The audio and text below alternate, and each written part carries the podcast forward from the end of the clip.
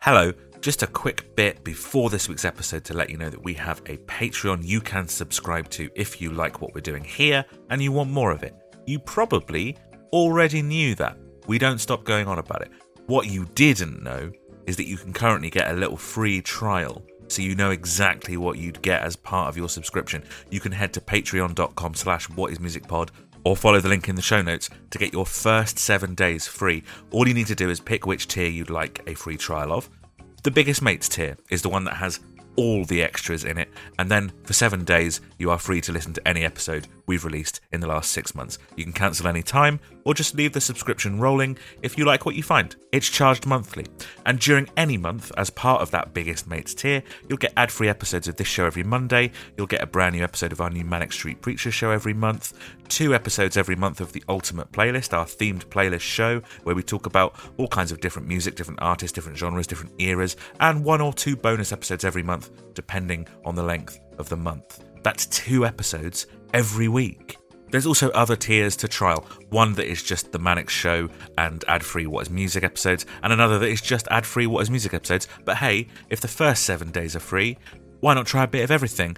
Plus, all tiers include access to the exclusive subscriber only Discord where we discuss the shows, the bands we've covered, various music topics, and loads of other stuff, including some games that the friendly community have devised themselves. So head on over to our Patreon page now to claim your free seven day trial. Go to patreon.com slash whatismusicpod or follow the link in our show notes. See you there.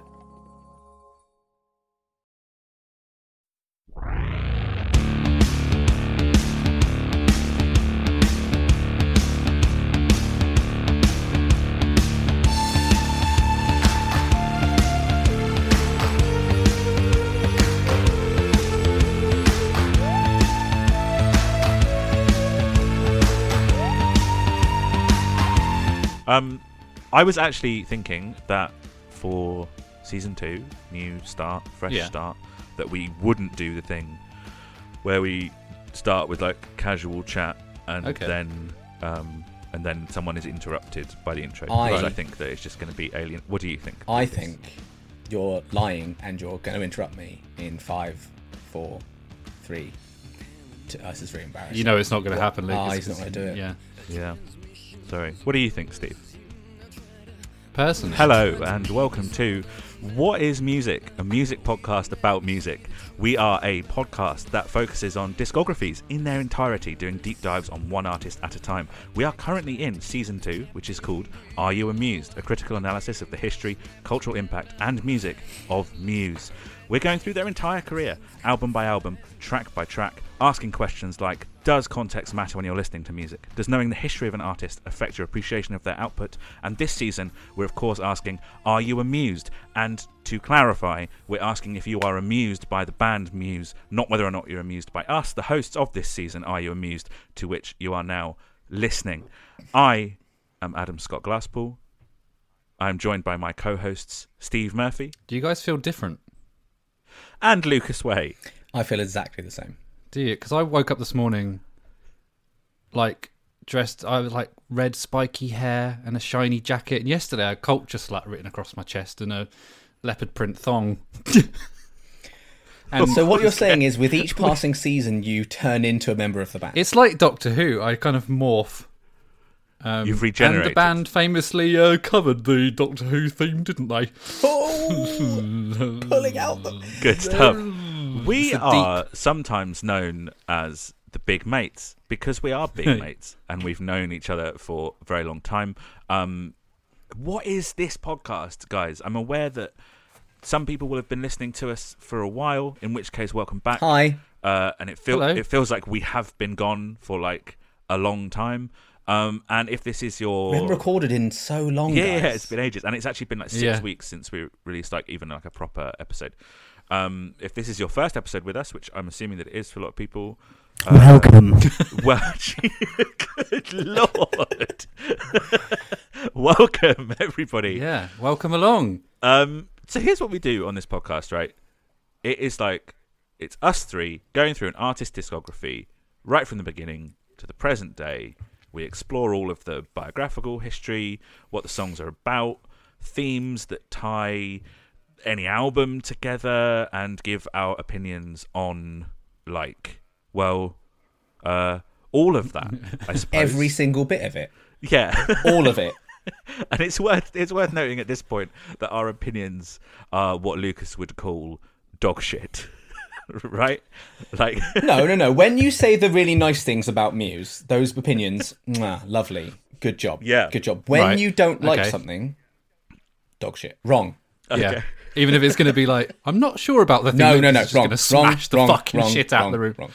and the No, reason that is I will be more. I will be more objective than that. I'm gonna, guys, guys. I'm gonna try gonna really guys? hard. I'm gonna be really objective. I'm gonna try really, really hard. well that's good Oh, well, it's i mean gonna that, be a, bi- he's going to be a big special boy and try really hard for everyone at home. and that that is because uh, the thing that makes us a little different to other podcasts like this is that we are not really a fan podcast. The three of us don't usually share opinions on music or artists, so not all of the hosts here actively like Muse. So we'll get onto that a little bit later in a little bit more depth. But what we'll explore a little now is is how the three of us listen to music very differently. It's not just that we all don't like music, it's that we all have very different ways that we listen to music. Regular listeners to the podcast will be well aware of that, but for the benefit of new listeners, a little recap. Let's touch on that briefly. The name of our podcast is What is Music? And we've all answered that question already on the first episode of our last season, which covered Mandatory Preachers. If you want to go back and listen to what we think music is, do that. But I'm going to ask you guys a couple of different questions in that area. Okay.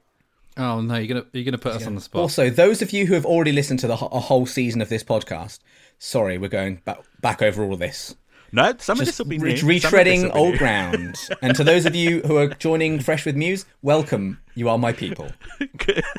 Consider it our, uh, you know, some of our greatest hits, if you like. Good. okay, Um, sure. Lucas, what is the purpose of music? Shit, shit on my mind. Uh, see, I immediately thought of the word entertainment, but I know Okay. that you will immediately go, "How dare you? That's abhorrent." Music No, is this- music is is an emotional experience to get something out of yourself that can't be said with Abhorrent. words. Abhorrent that can't be that's- yeah, that's better. that can't be said with just words. But to me, mostly music is entertainment. Entertainment, something lovely to enjoy, but also feelings, but also enjoyment. Yeah, he's being so careful to cover every single Such bit a of ground to make sure non-answer. So yeah, so but, but primarily to you, spoken like a true politician. primarily to you, music is a form of entertainment. So with that in I mind, I listen to music more for the enjoyment than to derive a lot of meaning and emotion. Having said that, lots of songs make me moshi and feel big feelings. But that's not my primary goal when I'm listening to music. It's mostly I'm listening to it for enjoyment. I listen to the music that I enjoy listening to. well, this Adam, are you laughing at feeling? Big yeah, feelings? feeling big feelings made me laugh. Um, the I'm just gonna do some. Just gonna do some feeling of big feelings today. um, that actually leads on to the next question, Lucas, which is how do you consume music? Spotify mostly. Great. Well, moving on. No, but like, Oh, well, as in, as, as in, uh, what do you, ha- what do you mean? Uh, Like when do I listen to music, or sort of yes. what do you mean? Well, if a new album has come out by an artist that I like, or an artist that I don't know, or an artist I don't like, I will sit down and do nothing other than listen to that album from start to finish. I won't be on my phone. I won't uh, have anything else going on. I won't be washing up or cooking or anything. It'll just be full focus on that album. I'm aware that that's creepy and weird. Staring at your girlfriend. yeah. I do that with one band and one band only, and it just happens to be the band we're here to talk about. Which is music. Okay, cool. So any uh, Right. any other band, any other Okay. band, new music, I I listen to it whilst I'm working. I go for a walk whilst I'm cooking, whilst I'm doing whatever. I have music just like on on headphones or whatever.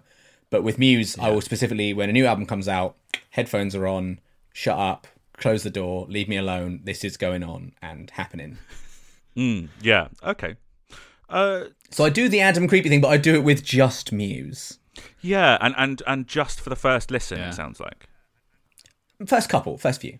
Okay, okay, that's that's actually Like I'll interesting. do a few. I'll do a few. And obviously, the thing is, these days, by the time a new music album comes out, I've heard half of it already anyway. That's true. There'll be like six these singles days. Mm-hmm. brought out before the album. Before the And- album's out, You'll which have seen all mildly the annoys lyric me, but I video. also Yeah. can't. I know I could just not listen, but I, I can't do that, I'm afraid. You can't not listen. Yeah. What are you going to That's do? Not unacceptable. listen to a new What am I going to do? Not new song that's come listen out? to Yeah, it. Exactly. Shut up. Steve, what is the purpose of music? For me, the purpose of music is to either change my mood or amplify the mood I'm in. Or Now, I think that that was stolen from one of our guests on the last season. yeah, yeah, because what I do is is um, I don't have any of my own opinions or um, thoughts, and I um, pick them from other people and fob them off I as think my own. that's a direct quote from one of our previous guests that you've read on our Twitter account There's when no, I was posting. there- no, there's no, there's no evidence of that. Well, you're in charge of the Twitter now, so you can go back and scrub that one from existence. Yeah, Yeah, yeah, that's good. Uh, how do you consume music? Um. So in terms of like, yeah, if if a new record has come out, oh, record. I went for record. Mm, Yes, I like to go for record. yeah? New That LPs really- out. yeah, yeah, yeah. It really makes you Yeah. sound like you know music and what you're talking about. Yeah. Yeah. You're very If into a music. record- Yeah. um, if yeah, if a if a s- if an album or record uh, from a band I absolutely love comes out, I will literally lie on the bed, headphones on, Well, you lie down. just listen to that. Oh, I did, Yeah. I, yeah. Did I not mention that? If Yeah. I was li- first Yeah, listening it's to a music, bit less I'm, creepy, I'm laid Adam. down. Eyes are closed, headphones are on. I can imagine Adam, you in a dark room with some candles, but you're in an armchair in the corner, just staring Uh, forward. it's it's a very Um, hard chair. It's like yeah. just an unforgiving chair. I Because don't too want much to be comfortable. comfort will keep him Yeah. like he'll relax a little bit too Yeah. much. He needs exactly. to be focused. Yeah. I need to be alert. And he's yeah. he's so upright. Um, so I guess I've I've answered how I consume music. Hmm. But that's not how you listen to music every day. You don't every day go to your music cave in a, on your high chair and stare at the wall. I was going to say like I'm I, yeah I'm like Lucas for the majority of the time. If a new album comes out that oh I want to listen to that, I'll just put it on when I work in, Yeah. or I put it on when I'm doing Uh, washing up. any, any album I haven't heard, I have to give it like full attention. Even a band you are fairly eh, about, yeah, yeah, yeah. yeah. you are a lunatic. And then Lucas, you did actually cover like what I think the purpose of music is, which is to communicate something beyond words. Like my "What is music?" answer is the same as the "What is the purpose of music?" sort of, um, answer. Uh, but also, I agree with you is that it is you know in its current state a money making entertainment uh, piece of media, and there's lots of different things that music can You be. know, and- my favorite way of listening useful. to music is being at a house party and a guy's just got gets the acoustic guitar out at 11 p.m. That's my And it just favorite way. plays you Wonderwall. Wonderful, yeah. yeah, and that's my that guy. favorite way to. And that's not money making, Adam. That's just pure artist. I pay that guy every time. yeah, I tip him. I give him money. Yeah. Dude, I tip him. but don't bloody do it again. There's But to my be tip. Hmm. fair, I think I think the reason that Steve doesn't pay those people is because usually Steve is that people. so Hello, he's I'm the that one with people. the is the one with the acoustic guitar at a party. Um, I've, so I've yeah, definitely so- done that at some point. Yeah, Oh yeah, for sure, for Why sure. you don't get invited to parties anymore? yeah. Uh, it's probably because of the uh, current situation. That's my that's There's my not really a excuse. pandemic, Steve. Everyone's just saying that. Everyone's just saying that to get you away from their party. what the whole world this is all a ruse, so they'd have got an excuse not to invite me to anything. we all club Oh my together to Yeah. Uh, orchestrate this. Planet Earth. Yeah. Um. So I mean, you probably got from that that I am very emotional about music. I'm very analytical about music. I've done stuff like reviews, and I kind of when I'm listening to music, I tend to blend like that emotional response with a critical response, and I'll read lots of articles uh, on music that I uh, don't even have any like intention of listening to. I just like to read stuff about music. Um, Lucas, you're kind of the opposite of that. yeah, I don't. I'm not very active in terms of seeking out new music, like analyzing music, listening to new music. I'll discover that a band that I quite like has a new album out by accident and be like, oh shit, that they've had an album out for two years. because I'm just not. I don't. I don't read the NME anymore. I don't do any of that. I've just kind of s- stopped as I got old and stuck in my ways. Yeah, you're set in your ways now. Um, one thing that definitely sets us uh, apart is um, how we view lyrics. So I Yeah. think that they are probably one of the most important parts of the song. I think you could have a song that is has no musical accompaniment, and as long as the lyrics are good, you know, it'll stand up. We're talking Scatman. That's called a poem. No, not if You it's- just described I a mean, poem, didn't you? Yeah, but you know they're often very linked. I mean, Bob Dylan won the the Nobel Prize for Literature for his lyrics. You know, even though they're not technically considered literature, I suppose. Um, but Lucas, describe your relationship with lyrics. Well, you're also basing this off of Lucas circa a year ago before we did a whole season where you like tried to convince me otherwise. Sure, sure. And my opinion changed a little bit. Oh, Uh, but yeah, I gen but I generally, you know, I don't I don't I wouldn't read the lyrics along with a song well, or, or a record as yes, some we- might say. please record. Yes, We say records. Or track. this is a music Yep. podcast, and so we will say record. Thank you very much. Yeah. Okay. Um yeah, I don't, you know, I won't seek them out. I won't I won't read the in sleeve of an album whatever. Um I'll certainly sing along until my ears bleed. But um So you know the words. but if I can't make them out, I'll probably just sing gibberish. Right, okay. and but what happens in your brain when you do know the words? Well, I said I, th- I said this last year, didn't I? Is there'll probably be songs that I know every word to, but haven't really assimilated in my brain, like the meaning or the narrative of that song. I just know the words. and and they're just uh, connectionless words. We did this a year ago. To me, it's another instrument. It's another instrument, and to me, the example I gave and will give again is I would listen to Sigur Ross, where they sing in a language I do not understand but have a lovely vocal melodies. more than I would listen to Bob Dylan, who has mad lyrics. Sure, yeah. But so, and so when you hear, uh, you know, when you're singing along or you hear a line that you can make out, there's no extra curiosity there of like, oh, I wonder what that means. It really depends on the art. You know, I think you're you're tarring me with a brush that I am entirely without uh, depth. Which, No, that's not, that's not what I'm trying to do. but but I just don't. You know, I'm not like you. I won't seek it out. I don't dig deep. Uh, certainly there are certainly there are bands where I do it more with. Again, Muse is this example. This is the Yes. this is this season is my time, baby. Uh, Steve, and there are songs that certainly you know give me big big feelings because of some you know something more meaningful about those lyrics that i relate to personally you know there are songs that have but that's generally more because something personally attaches me to that song Yeah. more than like oh the the subject matter that this song is about i find moving you know Yeah, it'd be more but- be about my personal read than the actual what it's about yeah, Mates, absolutely. Big, big feelings, yeah. big big Yeah, but- feelings guys big mates, big feelings. Yeah. let's get that hashtag going.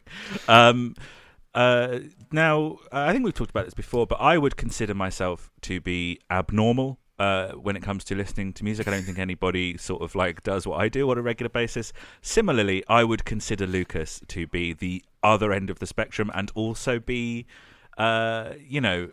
Probably, maybe slightly below pleb. what the what the majority of people do, because I think they're like you know, I but I think then we have what we would call a normie on the podcast. I think Steve is the baseline of normal people Yeah. listening to music, and then Lucas and I are at these like weird extremes of the spectrum. so, Steve, like, what's your Yeah. relationship with lyrics? As Mr. Middle. um, yeah, so I I'll definitely like when I first listen to a record, guys, I'm not going to immediately start thinking about the, the lyrics unless something like sounds interesting and then I'll go and have a look and I will look up lyrics. But I wouldn't necessarily dive deep if I don't really care about it. Um, certainly on my like my favorite bands I've gone in and, and really looked at the meanings of the songs and actually really learnt the lyrics you ever done that where you really you go into a gig and you wanted to learn the lyrics? we just we just spent a whole year doing it. Yeah, it's true. Yeah. um, I certainly did in my little emo phase. I was like, well, I can't shout along to My Chemical Romance and I'm not get the words wrong. Oh, That would be no. embarrassing. As in, Lee That didn't would want to be embarrassed at the gig for singing That was it wrong. all about just being seen at those gigs as well. Oh no, Yeah. Steve. Yeah. I think also the other thing to bear in mind is the band I would be most likely to do, you know, a deep read of, which would be Muse because they are Yeah. my they are my people. Uh, also, in terms of like lyrical depth, aren't necessarily the top of the pyramid in terms of having as much to do a deep read of, and so Probably accurate. Yeah. and so, you know, I know, you know, I- I think Muse fans are fairly in agreement that Matt's not exactly the the deepest lyricist. There's some cool lyrics, there's some bad lyrics, there's some all right lyrics, but he's not he's not Bob Dylan. Like What? Hang on, what? no, so Matt Bellamy and Bob Dylan, Yeah. Yeah. two different blokes. Oh, Yeah, whole different human Oh, beings. what? Oh, Yeah. this, that's all my notes going. I know I you've need never- to- yeah, I know need to you've never redo seen them- all of my thinking on this. I know you've never seen them in a room at the same time, but I can promise you they're not the same people. So I haven't seen Bob Dylan Hmm. live. No, you have. Have you seen Muse? Can't have done. Because you know Chris from Muse, yeah. he is Bob Dylan. Oh, that's right. That's what I'm Oh, getting yeah, yeah, yeah, confused with. I knew Bob Dylan was in the band, and I knew it was one of them. Matt Bellamy, Dom Drummerman, Dom and, Drummerman, yeah, that's uh, his name. and That's Bob right. Dylan on And bass. Bob Yeah. Dylan, Bob Dylan, AKA, aka Steve, Say it again. Steve. Bob aka Dylan, Steve. what's his AKA name? Steve. Steve. what's his name? Come on. First little challenge for you. What is the bassist of Muse's name? Right, are we right, so okay. I have to say, we've made right, I I for some reason we've made so It many doesn't jokes. require this much. no, Just we've answer made the so question. many jokes. I'm like, I've got to explain. We made so many jokes that I can't get his name right off mic. That it's beyond a joke now, where I just will never get it right. I want right. thi- This is my genuine. This is no bits. Is Yeah. it Criffs? Chris. Well, first of all, was that Chris? Was that Chris or was it Chris? Criffs. Chris. Chris. is it Cri Is it Chris Yeah. Wolfenstone? Oh, it's not far off to be fair. Wolfenstone. That's why they call him the Wolfman. You're thinking of you're thinking of oh, you're getting ahead of yourself there with a bit of simulation theory lore. Uh, what? Chris. Chris. Can't even say the. um, You're word. kind of mixing up his Chris. actual surname with Wolfenstein, as in like the video Castle- game. Castle it is- Wolfenstein on bass. Wolstenholme. Castle. Oh, I won't Castle remember that. Wolfenstein. Just remember Yeah. Castle Wolfenstein, and you'll be fine. Chris Wilson. What you fuck? I can't do it now. Chris Wolstenholme is his name, Steve. Nope, it won't And go next in. week I'll be quiz. I'll be quizzing you again next week, and I'm going to Yeah. continue to quiz you until you get it right. Okay. and that is a piece of you know stuff that you don't need to know if just to like enjoy the music if that's what you want to do if you want to be strictly about the music you don't need to know band members names but on this podcast We going deep. we like to talk about the context of an album or the context of a band or the context of whatever it is that we're talking about and what do we mean when we talk about context so we kind of use context to refer to anything that isn't the text so that includes subtext which is like hidden or secondary meaning to songs and music there's paratext which is all the things that happened to bring the text to where it was so the recording the release the tour, stuff like that. That's all paratext and actual context. So how it was released, how it was received, even when it was released. But we also look at like how that context has changed over time. So uh, you know, albums that were released years and years and years ago. We'll talk about the context of it coming out in 2003, but we'll also talk about the context of how it kind of sits in the musical landscape now, because those things do change. A good example of that is um, REM released Good an job. album.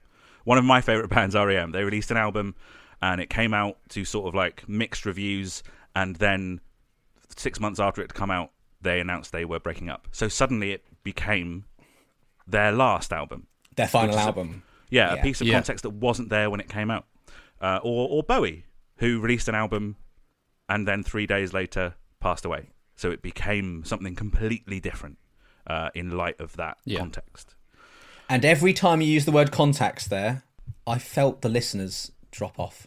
Yes, we, those we numbers. lost 10 listeners for every single mention of With the word each context. time you said the word context, everyone went mm, bit dry. We lost bit dry." ninety percent of them when we said hello and welcome to. Um, I pay a lot of attention to that context already. Uh, maybe you guys don't, but also I'm not aware of it all when it comes to Muse uh, because I'm not a Muse fan. So that's Lucas's job. Um, so Well, this is sort of a good the, the segue into what is sort of each of our relationships with the band, right? yeah, yeah, yeah, yeah. So I guess let's let's talk about like our general opinion of the band, and then maybe we'll get into our journeys, sort of like how we discovered them, you know, something like that.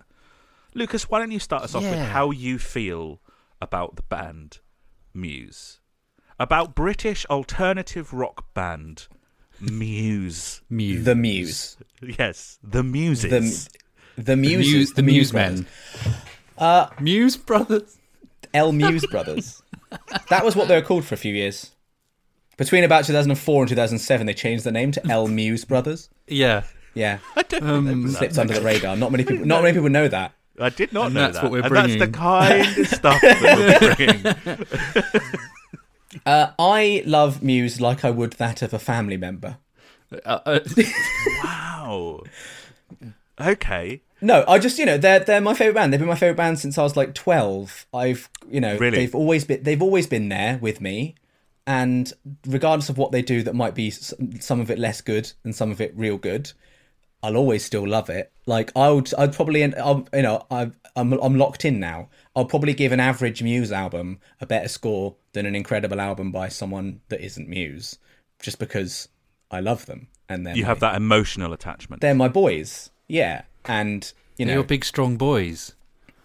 and you know i it's it's almost become not not in it's almost become like a bit of a hobby you know like i buy all the shit all the ridiculous overpriced box sets we'll Yeah. do i mean we'll get to lucas's merchandise corner with each episode Yes.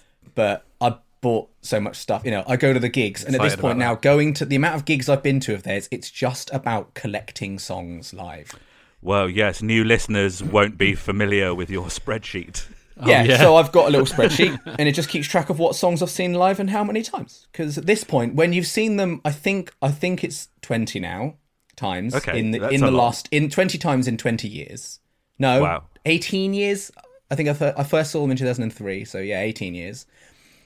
Uh, You know, I've seen Plug In Baby 20 times because they always play it, right? So Yeah, now yeah. it's more like I want to collect new songs. I want to see something I've not seen 15 times before.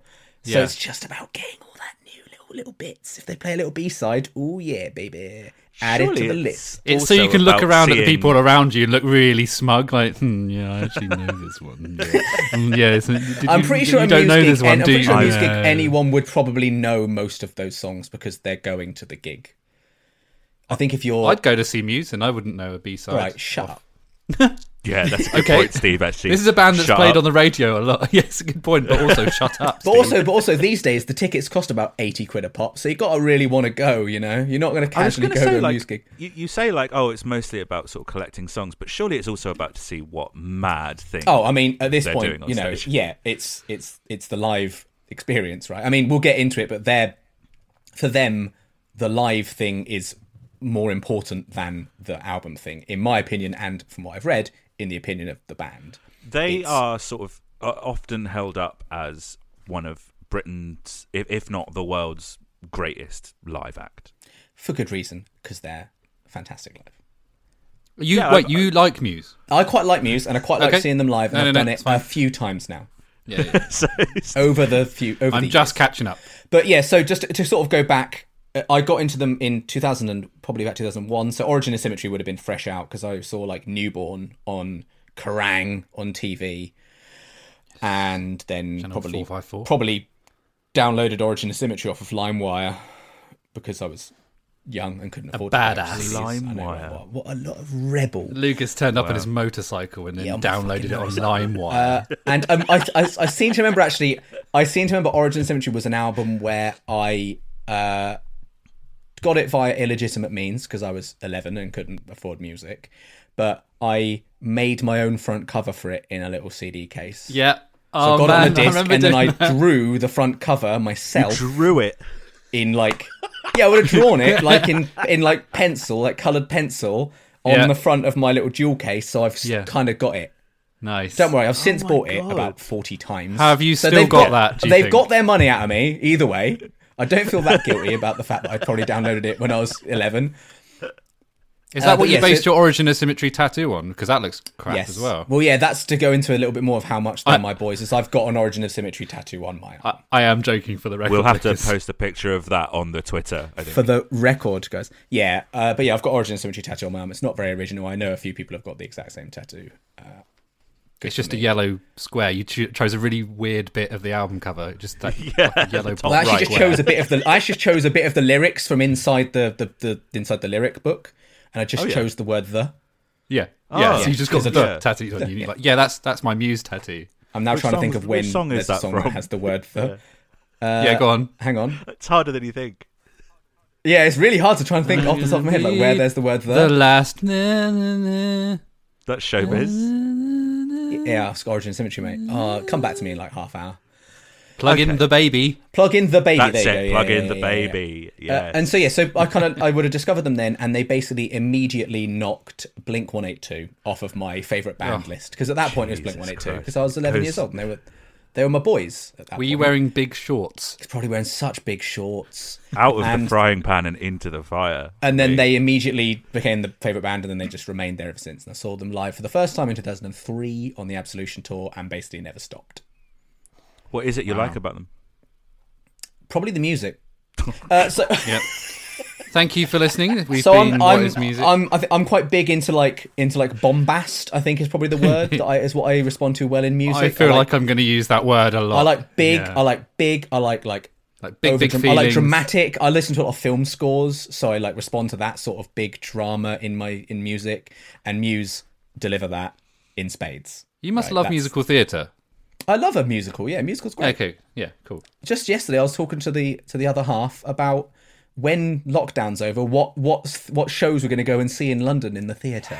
to give them, you know, they need that. They're going to need that bump, aren't they? When the theatres reopen, they're going to need people to get out there and go to theatre. So I'm going to go a lot, yeah. and I'm going to go and see the Muse, the Muse uh, show that they're going to one day do. I was gonna say, like, it's mad to me that there hasn't been a Muse jukebox musical about the apocalypse. They've they, I, they've actually at one point. I don't know whether jokingly, but they have talked about like turning simulation theory into a musical, and I think they talked about it with drones as well. I think they might have talked about it with drones. I'd like, be there. Like Green Day did it with American Idiot, like kind of doing the same thing. But, then then isn't they that did the what- simulation theory film, which kind of did that's that's that. where the they thing, gave isn't them- isn't that what Muse do with their shows anyway? They kind of already have like a sort of Yeah, but narrative. imagine you could do it with actual actors, like having speaking roles and like. Yeah, and they wouldn't have to turn uh, up, and they get loads of money. Yeah, actually quite a few quid, I reckon. that's the best thing is that they don't have just to get turn up other people to do it. Because I'd Yeah, go all the time. all the time. Yeah. You get So a many residency. every night. So has your faith? Oh, no, ever that's probably been- enough of me waffling on about how much I love Muse. No, it's not because I, want to know if your faith has ever Mm. been tested. Have you ever wavered in your fandom of Muse? It's okay. I don't think. I, no, I generally don't think it has. It's a safe. Hmm. I don't think space. it has. You I can mean, tell you know- us if it has. There's been there's there's there's been albums I prefer more than others, but they've I've, they've never dropped off the number one spot. That's for sure. So you've basically been some kind of fan of every album. Yeah, even the ones that I think are weaker than the others, I still enjoy. And you know, I'll just skip the songs that I maybe think aren't quite so strong. I I've definitely pretended I liked an album of a band that they released, and it was like my favorite band. I'm like, oh, Because yeah, you felt too guilty to yeah, not like it. yeah, yeah, yeah. It's like, yeah, this oh, it's so good, and in my head I'm going, oh my god, I don't like it. Well, spoilers, it's yet to happen, but like I'd be curious to know if they released an album that I truly thought was bad, whether I'd f- trick myself being like, no, but it, it's good though, guys. It's. I mean, I Yeah. think there's probably a few songs scattered around their discography that are objectively not great, but I still enjoy because it's still a good, it's still a Muse song, right? Like it's still a Muse song, so it's fine. That is something about Muse. They do release Muse songs. they do release songs that sound distinctly like the band Muse. That's L, true. L That is Muse true. Brothers. yeah, So I mean, uh, yeah, I- that that syndrome of, of pretending to like something that you kind of know is bad because of the Oh. Syndrome? emotional I don't get that. because of the uh, emotional context, uh, it will henceforth be known as postcards from a young man syndrome. Um, okay, yeah, it's exactly what happened to me with that uh, Mannix album. really. Lucas, just briefly, without too much spoiler stuff, what are like your favorites, least favorites from across their entire career, albums, songs, whatever? Like, what are your highlights and lowlights? So look on my wall that you can literally see on Zoom. That's the that's that's the holy trinity right there. That's the trilogy. That is Origin, Asymmetry, Absolution, Black Hearts, and Revelation. All of them, Chef's Kiss. Okay, okay, I probably say their weakest album is probably Drones. okay. Y- yeah, fine. Like songs wise, like highlights. I mean, I don't want to go spoil everything. Do we want to spoil everything? Just give us a little little taste. Give us a little taste. I don't know. I couldn't pick a Little- favorite song though. I could. A I little- could. There is. Um, in fact, I'm definitely not going to say. But there is a. so- There is at least. I can tell you. Promise you. There is at least one song that I think is fucking dreadful. At Okay. least one. Okay, Wow. There's ones that I think are like. "Eh," but there is one that I despise. interesting. To okay, like so it offends me We deeply. will- We'll get to that in five months. Oh, God. yeah, we'll get to that eventually. Um, do you want Mr. Middleman or do you want other end of the spectrum? Let's go middleman. Let's go from positive to negative. yeah, yeah. We want to end on Okay, a all right then. bum note. Go on then, Steve. We're not going to end though, are we? Because then we're going to carry on talking about Muse for another two hours. and the rest of our lives. Yeah. Steve, what's, What's the your question? Uh, what's your experiences of Muse? What do you think about Muse? I like Muse. But I don't- don't. Podcast Yeah. over. Two to one. We win. Yeah, that's everything's a competition. Lucas wins. Hey! Um, yeah, I, I like them. I've never, I've never, I've just got no strong feelings towards the band, and that's so dull, isn't it? But like, I've seen them live, and it was amazing. But that was at a think I festival, wasn't it? So it wasn't Yeah. a, a Muse tour or anything. It was No, I saw them. At, I, it was Glastonbury, and they did the Origin of Symmetry set front to back. You know, the album. That front was to back, and Reading. then Oh, played you came some to that hits. as well. Then you came to Reading. Oh, was that Reading? Yeah. So you've seen them. Did they not do that at twice. Glastonbury? No, Oh, well then I saw I saw Origin of Symmetry. Is that 2011? that was in 2011. In Okay, I, Reading. yeah, I was at that Reading. So you came to that with me. Yes. No. Oh, we did bump into you though. I We remember did bump bumping yeah, into you. Yeah. So you saw This that. is great for everyone listening. Yeah. So Yeah. 2016 Uh, would have been the Drones tour. Uh, yeah. 2016 was drones at Glastonbury. Yeah. So Right. you would have seen that. and I went to that. Okay. Uh, you you went to that with some mutual friends of ours. Uh, Alex and I went to go see Sigur Ross instead, which may have caused Lucas a small heart attack if he had to choose between them. No, I've Um, seen Muse. Well, come on, Sigur Ross. uh, I've seen anyway. Sigur Rós. That's fine. I've seen that. Yeah, they're great. I'd need to see. Mu- I need to see Muse for the Ticked off forty second on the time. spreadsheet. I'd need to see Muse for the forty second time. Yeah. But What yeah, if they played a B side that I'd not seen before and I missed it, guys? What Glastonbury? I'd be livid. yeah, But we, Glastonbury. we we met up after the set and um and I, I asked, oh, how was Muse? And Steve, you said it's the best thing I've ever seen in my life. It's amazing. Brendan Yeah. went, yeah, it was all right. And then Quinn went, it was shit. so they're definitely a band that like divide opinion. Anyway, yeah, sorry, Steve. yeah. go That's on. all right. You've Yeah, seen no, them live. but yeah. I, and I loved every minute of that. Like that was just a good, great, pointy, shouty, uh, absolutely smashed kind of band to see at they that just point. It know was how to really put on good. a show, don't they? Yeah, uh, it was great. Um, but yeah, I sort of first heard them on a Kerrang compilation CD that my brother got free for with the magazine. Um, and that had Plug In Baby on it, and it had all sorts of things like Alien Ant Farm and stuff on it. But um, Oh. yeah, so Plug In They're a Baby was great like, company then. I, yeah, but yeah, because he, I sort of absorbed all my music through my brother's bedroom. I think from listening to he- hearing his music playing, I had a couple of bands that I was into, but then like I, it's sort of same with all new metal around that time as well. Like I, you know, I, that so, Huh, so he- you got, I borrowed you got his your CD. you got your taste and opinions from someone else. Yeah, which is a surprise. I weird. know. That's someone like you, Steve. But yeah, that plug-in baby was on that CD, and that riff just instantly made me fall in love with it. Like it was something so evocative about that sound, and it was like nothing I'd ever heard before at that time. Because yeah, I'd have been what, what 11, 11, whatever it was. 12, Yeah. Um, but it, it's such an iconic riff, and yeah, that that's the first I heard of it. Yeah, but it Have you definitely ever sort of triggered- bought an album or listen or like actively listened to a Muse album in full, or have you just more like you know the singles, Yeah. Uh, you know the bits and bobs? I've no, I've, I think on the lead up to going to Reading, when I knew they were going to play Origin of Symmetry, I listened to the that album front to back for the first time only a couple of times, and that's the only time I've actually sat and listened to a Muse album. So you've never heard a full Muse album before? Um, No, no, You're a maniac. Interesting. Interesting. yeah. Um, but yeah, I remember like I remember the the Plug In Baby music video on Kerrang or MTV Two or something with the the woman in the bath, all the tentacles and stuff. Cool shit. I don't don't remember that at all. Well, we'll yeah, get like- to the episode on music videos in about eight months' time. So Otherwise, Otherwise, I- that's to look forward to. Yeah, I only really know the singles, I guess, and like even like Origin of Symmetry. Like I said, even though I've heard that, I'm I'm not overly familiar with it. Um, I think I heard Muscle Museum much later, for example, like despite it coming out before it.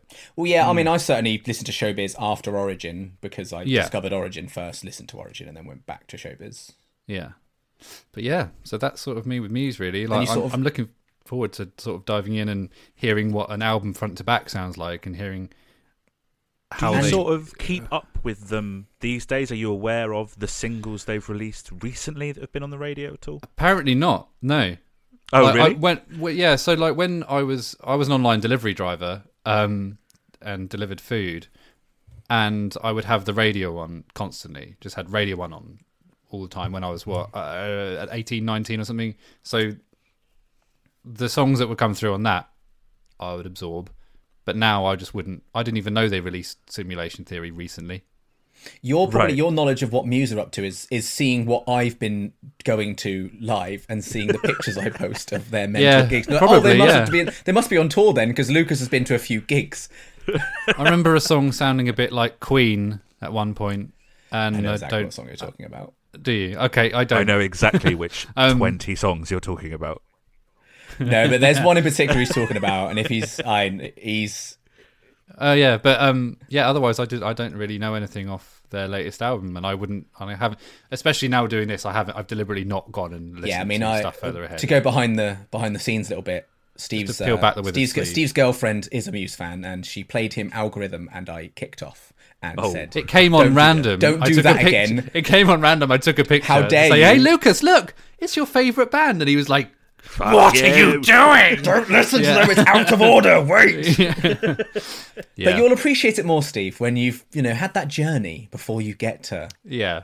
that song. But my girlfriend is very excited we're doing Muse because she actually likes this band, so she Well, yeah, might same. actually So- listen to this. so series. my fiance last season didn't really listen much because she had no interest in the Manic Street Preachers. Neither did I, until we then spent a year covering them. But Yeah. this year she is actually like, I'm going to listen. I'm going to be listening along. I'm going to be up for it. You know, I've dragged her to some Muse gigs at this point, so you know she she's familiar with them. That's Mm-hmm. really nice and exciting. That's awesome. I think there was a public argument of you guys on our Instagram of how many shows she's seen.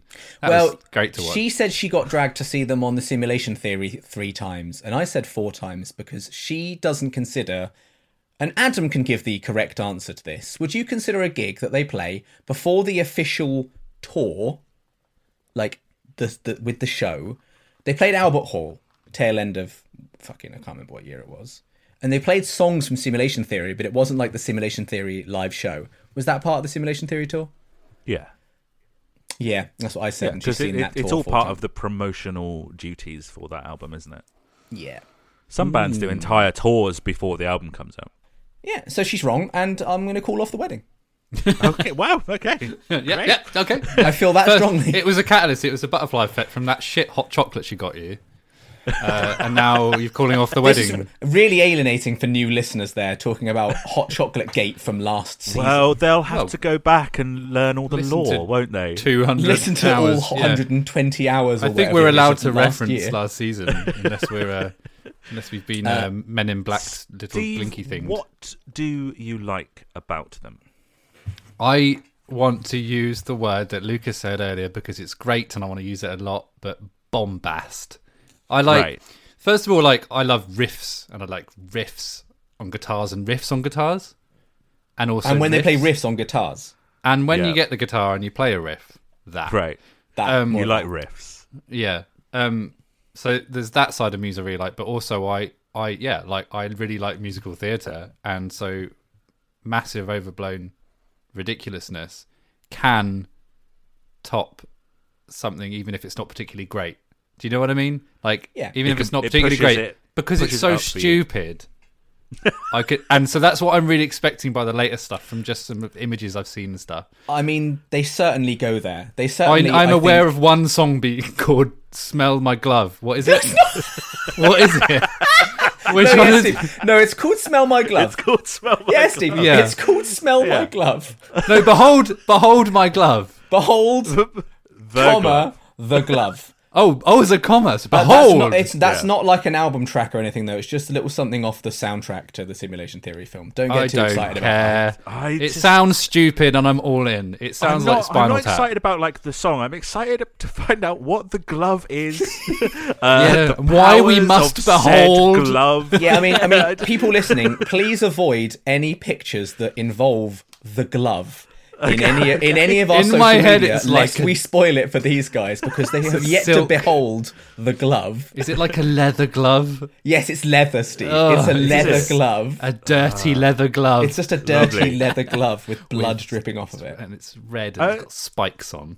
Steve, Steve, w- so you like all that stuff, and Muse Yeah. do all that stuff. Yeah. Why haven't you sort of delved a bit deeper? Why, why are you still on the fringes of their career?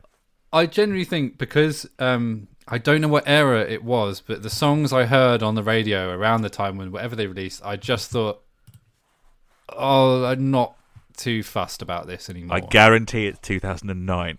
Yeah, that seems. to that be the sounds drop-off- about right. that's a- What did I that's a say? When drop-off how point old for was a lot I of when I was people. in a delivery driver? 18, 19? That was Yeah. 2009. There's a definite Yeah. drop off point for a lot of people. Maybe that is it. Is and that's the sort of trend we've kind of seen on our social media, right? When we've asked Yeah. people about Yeah. their news stories, is that a lot of people say, "Oh, or, or, or the exact opposite. where People don't get into them until. Pop, I can pop remember mu- some poppy songs news, not and doing. then- It wasn't stupid enough, and it wasn't riffy enough, and I remember thinking it was just a bit dull. yeah, and there's people that that get into quote unquote pop pop muse and then go back and listen to the older stuff, and then there's people that really were into the older stuff and then drop off, and then there's people that just love them throughout and and enjoy the the variety that their career offers. there's also you know i th- this happens a lot in in in music especially when bands who you know especially when bands become big there's sometimes just a little bit of snobbery about which era was sort of best and uh, we're going to try and avoid that i think Yeah, there's definitely. I think. I mean, there's a lot of snobbery around Muse. Not in terms of in the fandom. I actually think the Muse fans are fairly kind of clued into the fact that they are quite silly and have, you know, some not pro- no, not say no, won't say problems, but they're you know objectively they're not necessarily as deep or as you know clever as some of their contemporaries, but they're fucking fun and big and ridiculous and incredible. Whereas I think there is a lot of snobbery around from the people who dislike the band. hello There's, I think post post black holes and revelations, there's a definite Is that a good segue? grow up. and that I Hi. think, probably leads us on to Adam Scott Glasspool and where he lands with Muse.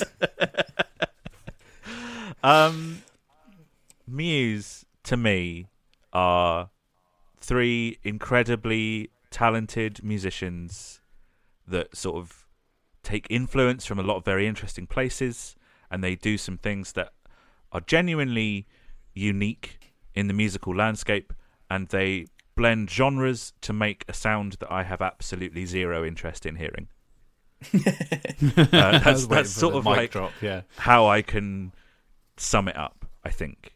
Uh, I, you know, you said there was a very distinct drop off point for some people.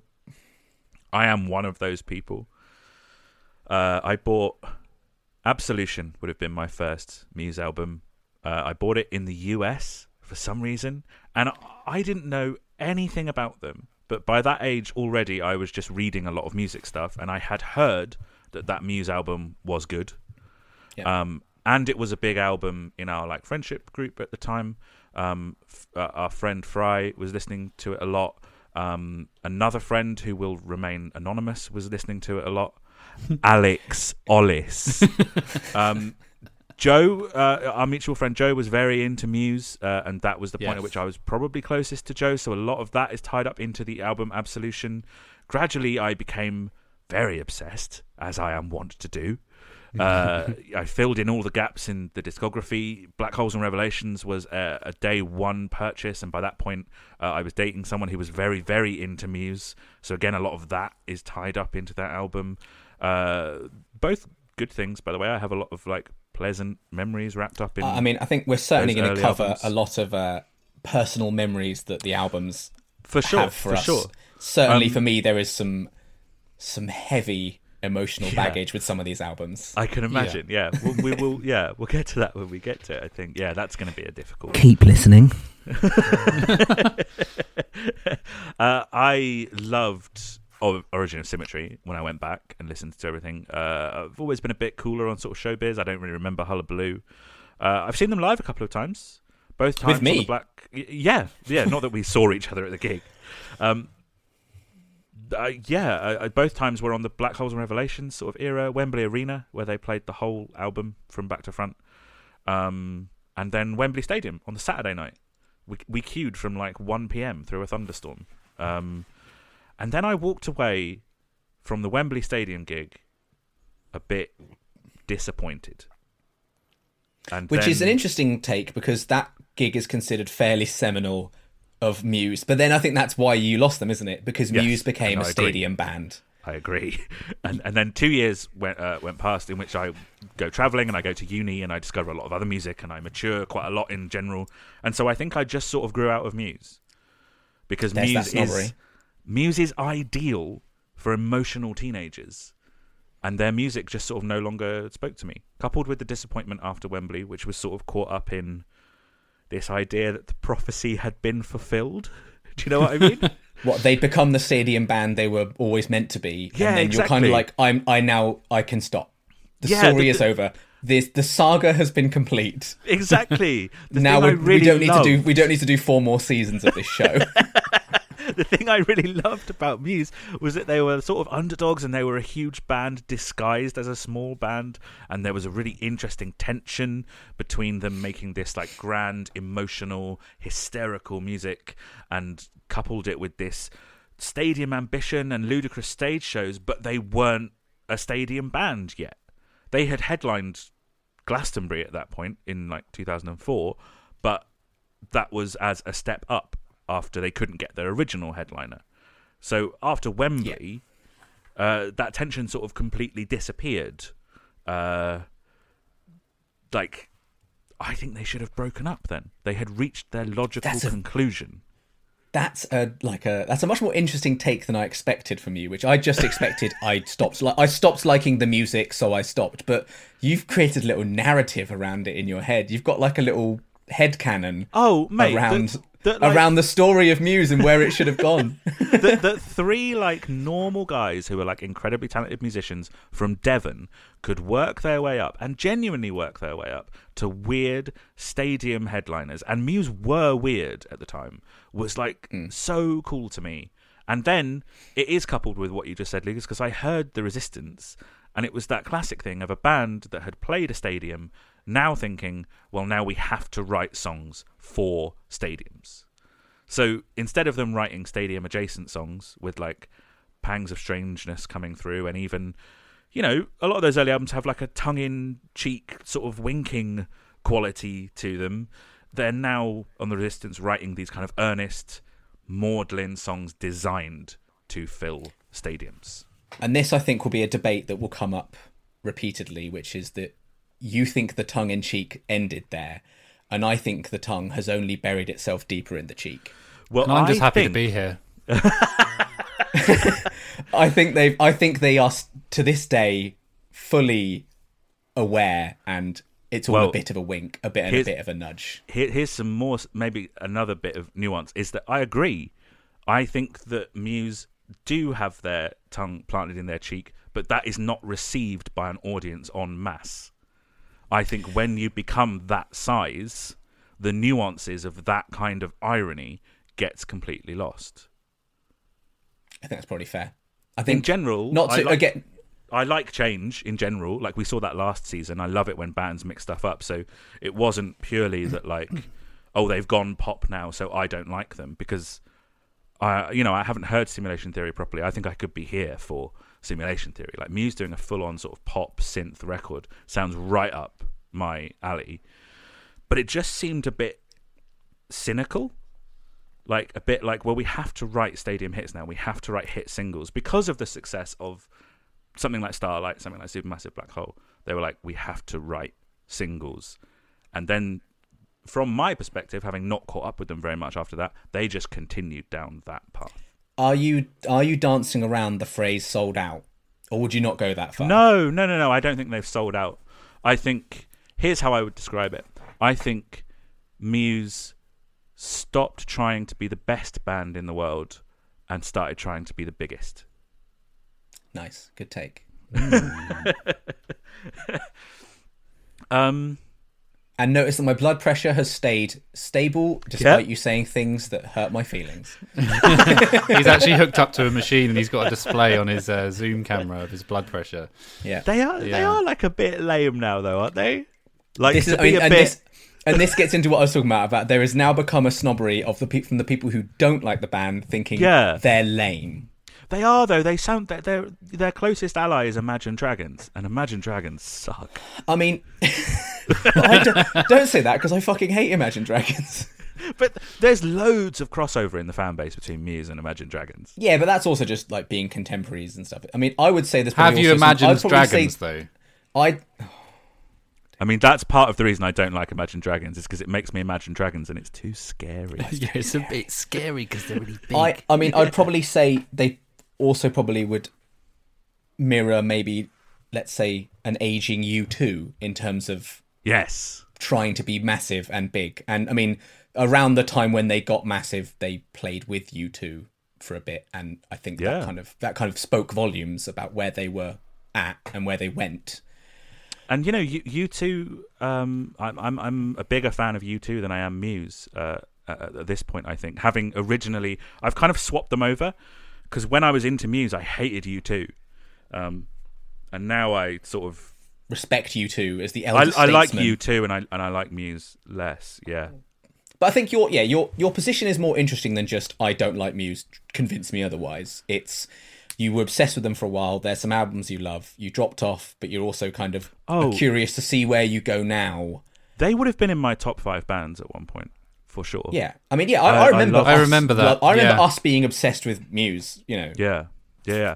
I remember Collectively. being in college on the morning that the Wembley Stadium tickets went on sale, and going into the like communal IT room IT to, lab buy to buy tickets. tickets. Yeah, yeah, yeah, yeah. I remember doing that. I bunked off because I didn't want to. I wanted to make sure I was home and safely at a computer. to get those tickets, so I didn't go to college. He arrived on his motorcycle. I was a rebel. I didn't go because the tickets were more important. That's sort of my history with Muse. But do you want to know what I don't like about? Go, fu- by all means. One is that uh, the lyrics are a problem for me. Uh, you can tell that he was writing from a very young age. A lot of his lyrics are that kind of 16 year old, it's us versus them sort of thing. Um, but who is them? Like, they've always been sort of vaguely political, but like, who are they like actually very- I mean, aiming at? Never specific. No, exactly. The man. the, big capital they. You know, yeah, like exactly. they, And- the the them, the big them. And that seems like such a wasted opportunity for a band that flirts with politics of their size. They could say some very important things to quite a diverse listener base, and they choose not to. And they take a lot of influence from Rage Against the Machine, who have lyrics like some of those that work forces are the same that burn crosses, and you know exactly what they're talking about and raging against. And uh, Muse, Yeah. it's all very sort of, it's all sort of uh, vague, you know. And I think also probably because some of it is also raging against um, f- fiction, like Right. fictional, well, this the fictional Big Brother of of it's n- as in it's not just moaning about the current government or the- Yeah. Boris or whatever. It's moaning about the Lizard men. hypothetical. Judge lizard men world order that are secretly behind it all, which is a lot harder to be specific about your That's dissent true. against because it's ultimate because it's ultimately largely a work of fiction, so well, that's true. But which then, we'll kind of get into. Is Matt is Matt's love of of conspiracy Well, that's the thing, and, Madness. and something I wanted to ask you that I actually struggle with, like listening to a lot of their music now, is are they now a weirdly right wing proposition? I don't like that. the problem is being a conspiracy. The problem is being a conspiracy type person has basically been co-opted by Exactly. the context has MAGA. changed. By MAGA. yeah. But doesn't Matt Bellamy Yeah. sound like someone who would be talking about the dangers and possible mind control abilities of 5G? Yeah.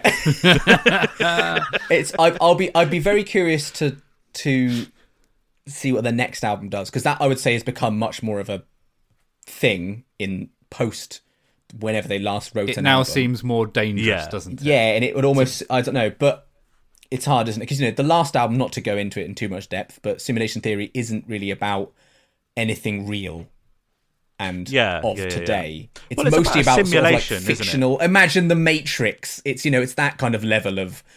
I, I've thought I, I don't like you know yeah conspiracy. Not that I've ever sort of been on board with like the conspiracy stuff that Matt Bellamy is into. I find it it's interesting. Yeah, and I funny can't to, say like, that I was at Wembley Stadium going like, yeah, stick it to the lizard men. Yeah. Like, hark, that's about the mind control station from Alaska. Like, no. Yeah, exactly. I was just going, fucking hell, look at that mental stage show. How amazing is this? But yeah, I know what you mean. Nowadays, the sort of being a bit of a conspiracy nut has become a bit of a dangerous thing. Yeah. So it'll be interesting to see where they go from here in terms of. yeah, and especially in light of recent times, because they could double down. They could double down on the, you know, the stop the count, uh, the election was stolen, conspiracy theory sort of stuff. You never Imagine know. if they just went really Trump. really heavily Imagine the next pro-Trump. album is literally called Make America Great Again. They just come That out with would a be red hat. Awful. Uh, You It say would be you say how you say have I ever fallen out of love? There you go. That Yeah, that would I'd, do I'd it. really struggle there. I'd be like, oof. You know, first of all, you'd be like, "Oh, it's ironic, please." yeah, it's ironic, Is guys. it, Please, please.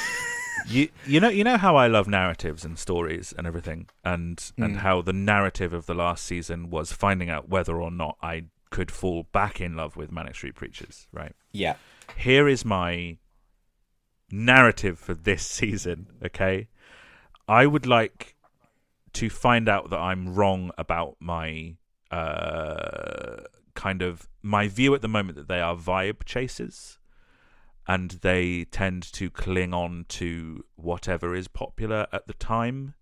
So we talked about them playing stadium, so therefore they make a U2 esque stadium album, and then dubstep became popular, so they make a dubstep song. Did And then rock sort of started to infiltrate Radio 1 again, so they decided to go back to their roots and make a rock album. And then, oh, wait, synthwave is a thing, let's do that because it was popular five years ago. And I think it's wearing their influence on their sleeve, and I don't think they think too heavily about stuff like that or second guess themselves. But it does come across as a bit, a bit. It's a bit like watching your dad listen to new music. Do you know what I mean? like the idea of Matt Bellamy and the boys doing a dubstep song. Do you know what I mean? It's just a See, bit. yeah. It's faintly embarrassing. Steve's reaction to discovering that they did a dubstep song, by the way, was fantastic, and that means Steve hasn't heard that song, and I'm I'm all excited. in. I'm all in. excited. Steve, I, I really don't Steve. think I like dubstep, but I just want to hear that. Go on. What? it What? fucks. Does it? It's so good. it is the repeat stars and stripes of their career is what I Is would it? say. I, Oh, I it bet is I some- it is love it. Something. but I haven't heard it in about Um, But 10 the thing, years. the thing with all the thing is with all of this music though is, and the thing we're gonna like a lot more than the last season is we'll talk a lot more about the live experience because with Manix it was yeah they played live and it's perfectly it- it's good and fun and I'm sure they're great live, but it's such a big thing for Muse, and there's songs that are something on the record but live take on a whole different sort of yeah. you know, supermassive black hole, kind of a bit of a you know, not drum and bass. What's, what's the word I'm looking for, Adam? What's the- R&B. What's the R and B type beat? You know, quite poppy and fun. Live, it's pretty fucking heavy. Like they kind of chug it up a bit and just their chug it sound up a live. bit. It makes it. it just just makes chug it it. much more. And it makes it much more of like a fucking big hitter live, which is very different vibe to what it is on the record. And I think that applies to most of their songs that they kind of you see it live and it kind of elevates. And I think You say like I, I think I think every album there when they're writing the songs they're thinking about w- what that would be live. I don't think they would finish an album and then go, "How, do we turn this into a live show?" I think they're probably thinking about it. Apart from the songs that they never play live because they hate me and don't want me to complete my collection. Well, if we ever get them on somehow, well, just- yeah, well, they're going to just come give on. I mean, them- we know give that we them know your- they're listening. We right? know that obviously they're listening. listening. They're Yeah, of obviously course. listening to this. Why wouldn't Yeah. they be? Hi, Christopher Walken on bass. Christopher Yes. Walken. Um, uh, I've already. For- I mean, obviously that, but I've already forgotten it. What's the other? Call Steve. Continue. What's the drummer's name? The drummer's name Yeah. Dom Yep. And his surname is. is. Can I- can you- Yeah. Good. It's a. Um, Her. You know it begins with an H. ha, Her. Dominic. ah, Uh. How? Dominic Her. Dominic Her. Yep. How? Think- Dominic How. Dominic Howard. There you go. Oh, yeah, Yeah. Got there on my own. Well done. I'll And then forget that obviously in we about know- Oh, ten seconds. Obviously, we know Matt Bellamy. Um, Matt Bellamy is a. A weird frontman guy. of- anyway, so to sum up uh, how I feel about Muse, used to love them, don't like them anymore. I'm open to liking them again because I'm not that familiar with anything after the Resistance. I've heard Second Law a couple of times. I think I've heard Drones once. I think I've heard simu- half of Simulation Theory. And I think Cool. where we're going to struggle a little bit, and where you last year were very good, you got me on board with the Manic Street Preachers. So for those who hadn't listened to last season, I was basically the roles were reversed. Adam, super lifelong fan. Me, knew Good about band, in my opinion. knew about three songs. He he kind of convinced me. Like you know, I'm certainly not a mega fan, but certainly there's I enjoyed them and plenty of their songs and their output. And when they tour, I'll go and see them with Adam now and enjoy it. Can I come? But the difference is Oh, No, thank you, Steve. What? No, thank you. No, you're not invited. the Lucas will difference be is seeing them with me. the difference is uh, I think Adam is very good at analyzing music and giving that deep read, and whereas I think Adam will do a better job of con- of saying why he doesn't like a Muse song as to why I think it's really good, and so he's going to win. But what if I just? I won't- like I them? don't. I don't think I'll get. I don't think I'll convince you. What if I convince you that you don't like them? then then we can't be friends anymore because know that you've, So you've then ruined one of persuasive. my great joys in my life. And then I've you got to get a imagine that tattoo moment? removed. I'm already getting one removed on my other arm. I've then got to go and get a fucking Muse tattoo removed because you've convinced me I don't like them. you could change that into something else. I'll easily. change into some cactuses or something. Yeah, yeah. Yeah. I could do easy. that. Uh, If you'd asked me back in the day what my favourite Muse album was, I'd have said Black Holes and Revelations. And my least favourite currently is The Second Law, because I remember not enjoying that at all. Yeah, I remember you not enjoying that in the slightest. I remember, I don't Yeah. think I know even the artwork of that album. I remember you kicking off about that. Good artwork. Good artwork. It's I quite like the cool artwork, artwork. of The Second Uh, Law. I'll say that couldn't- about it. I like same the can't be artwork. said. Same can't be said for all the albums. So, what do you like about Muse, Adam? Yeah, give us what you do like about Muse, or I, did I like, like, about Muse. I like that they were a weird, uh, like band that seemed like they were a stadium band, but had that tension of not being a stadium band.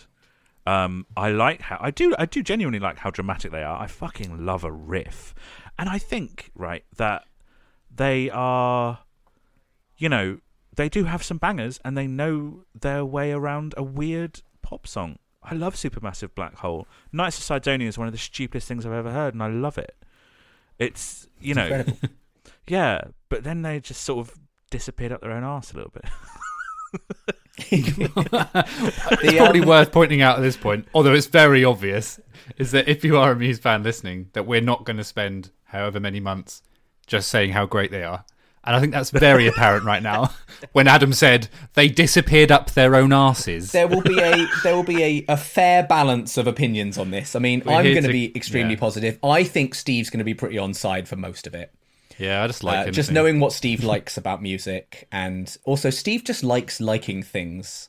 Yeah. Steve's Yeah, a I positive like- guy, and Yeah. uh, you know, I would like and to Adam- say that I am also a positive guy, and I also like Mm. liking things. Nah, you hate things. You hate everything and things. Yeah. You had everything in things. Uh, But I would say I'm, I'm very interested to see. I don't think you'll get convinced, but I'd be very curious to see if you fi- if you almost find a little you see a charm in them. I mean, you I think you said I think you you, you thought that maybe late muse could charm you was what you said. Yeah, Hmm. I'm That hoping even if you that don't they've- necessarily get super into it, that you kind of think this is a bit fun now though. I'm hoping that resistance to drones was like a weird middle period, and then simulation theory has gone like full circle, where I like like that again now because it's. I mean, if you're going to like so them for stupid, going and so over the top. Yeah, I mean, if anything's going to make you do it, it will be the simulation theory live show. Yeah, If anything's going to make you go, okay, they've they've not only jumped the shark, but they've done a full loop to loop around the shark, and now I'm on board. Is there a It's gonna be shark? that. It- I Does think if Matt you- Bellamy jump over a shark? I in think the if you Simulation don't, yeah, Theory he got on a Station? motorbike and leapt over a shark. Yeah. I th- I think if you don't get on board with that, I think you never will at that point. Okay. I mean, Okay, well. I mean, I also don't know. wh- I also don't know how much more ridiculous they can go without the shows genuinely costing like two hundred quid a ticket. well, I mean, let's they find cost out. enough. They cost enough last time round. Let, let, let's find out. Here, here's here's how the show works. We're going to go album by album, track by track, and today we are. Lucas, you've selected four early demos to get us kicked off and get a good idea of what they sounded like when they first started as a band. Um, we're going to go through the history. We're going to go through basically like everything. This is the bit that I did on the last season, which means, as I'm sure old listeners will be terrified to hear, I'm about to hand over to Lucas um, because Lucas is going to fill us in on the biographical sort of stuff. And today we're going to start at the real basics, see how they formed as a band, and then we're going to listen to some demos and, and give some thoughts on those. Lucas, the controls are yours. and our listenership has just plummeting. Plummeted. Or just, or just, I'm just seeing notifications like our Twitter followers are just dropping. Yeah. We haven't even released this We're yet. not We're just releasing it. recording, They just sense but it. they know. yeah. They can sense that that that Adam's less in charge now. and Power that has it's- shifted. and the, the plummeting quality that they're about to experience. would Would you like to start with you, or do you want to hear what me and Steve know about the Well, early my days, including first- band members? The absolute first thing I have on my little notes I've got in front of me here is Adam and Steve. Tell me what you know. Mostly for Steve, because I think Adam probably knows a lot of this. So I'd like to go to Steve first. What do- Absolutely not. What do you know about where Muse came from? Well, I know they're now from Devon because you said it earlier. So I'm aware that the band's from Devon. Good job. I had no idea that they were from Devon. Where did you think they were I from? do you know? Did you know they uh, were British? Yes. yeah. Okay, Yeah. good. Um, Narrowed it down. Can I just shock you? Yeah. I know nothing about Muse. I know absolutely. I know absolutely zero. Um, I, I, I, I don't. I gen. All I know is that they did showbiz That's all you know. was their first album, And we're not even going to talk about that today. and I know that it's Matt, Dom, and Chris. I know, and it's Matt, Dom, and Chris. And I I know nothing about how they started. I assume they were quite in a posh school. That's that's what I imagine. I think a lot of people would have, would have assumed that, incorrectly so. Have have some guesses. Have some guesses. Have some guesses about yeah. About what? their early The days. town, the town that they're from. Oh, guess a don't- town in my, Devon. my geography is terrible. I, I'm going to offend a lot of people if I say a town in Devon. Go on. Plymouth, Plymouth. Is that Cornwall? Oh. oh shit! Plymouth in Devon or Cornwall? I don't know. I'm going to know. get this wrong and get murdered. uh, Adam, what do you? how- Okay, what Adam, do let's you move know on about? to you, mate. Uh, they're from Tynemouth in Devon. yep. Um, Is it Tynemouth or Tinmouth? Tinmouth. I, I think Tinmouth, but I hedged my bets. Well, the, yeah, Tried to do both. yeah.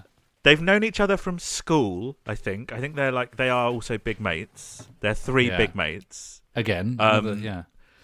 Matt has always been kind of like a virtuoso musically, playing piano from a very young age. Uh, he, he's kind he oh he, he's kind of from like music royalty a little bit because his little bit, yeah. dad his dad was in the Tornadoes Doctor Correct. Bellamy.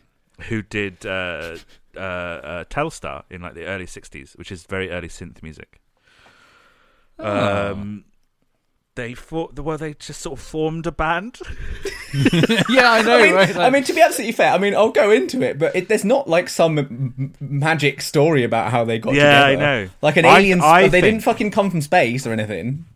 As much as they wish oh, they, they, had. should have come from space. I think that that band was called either. Oh, don't say it. I want Steve to guess. W- Can we when we get there?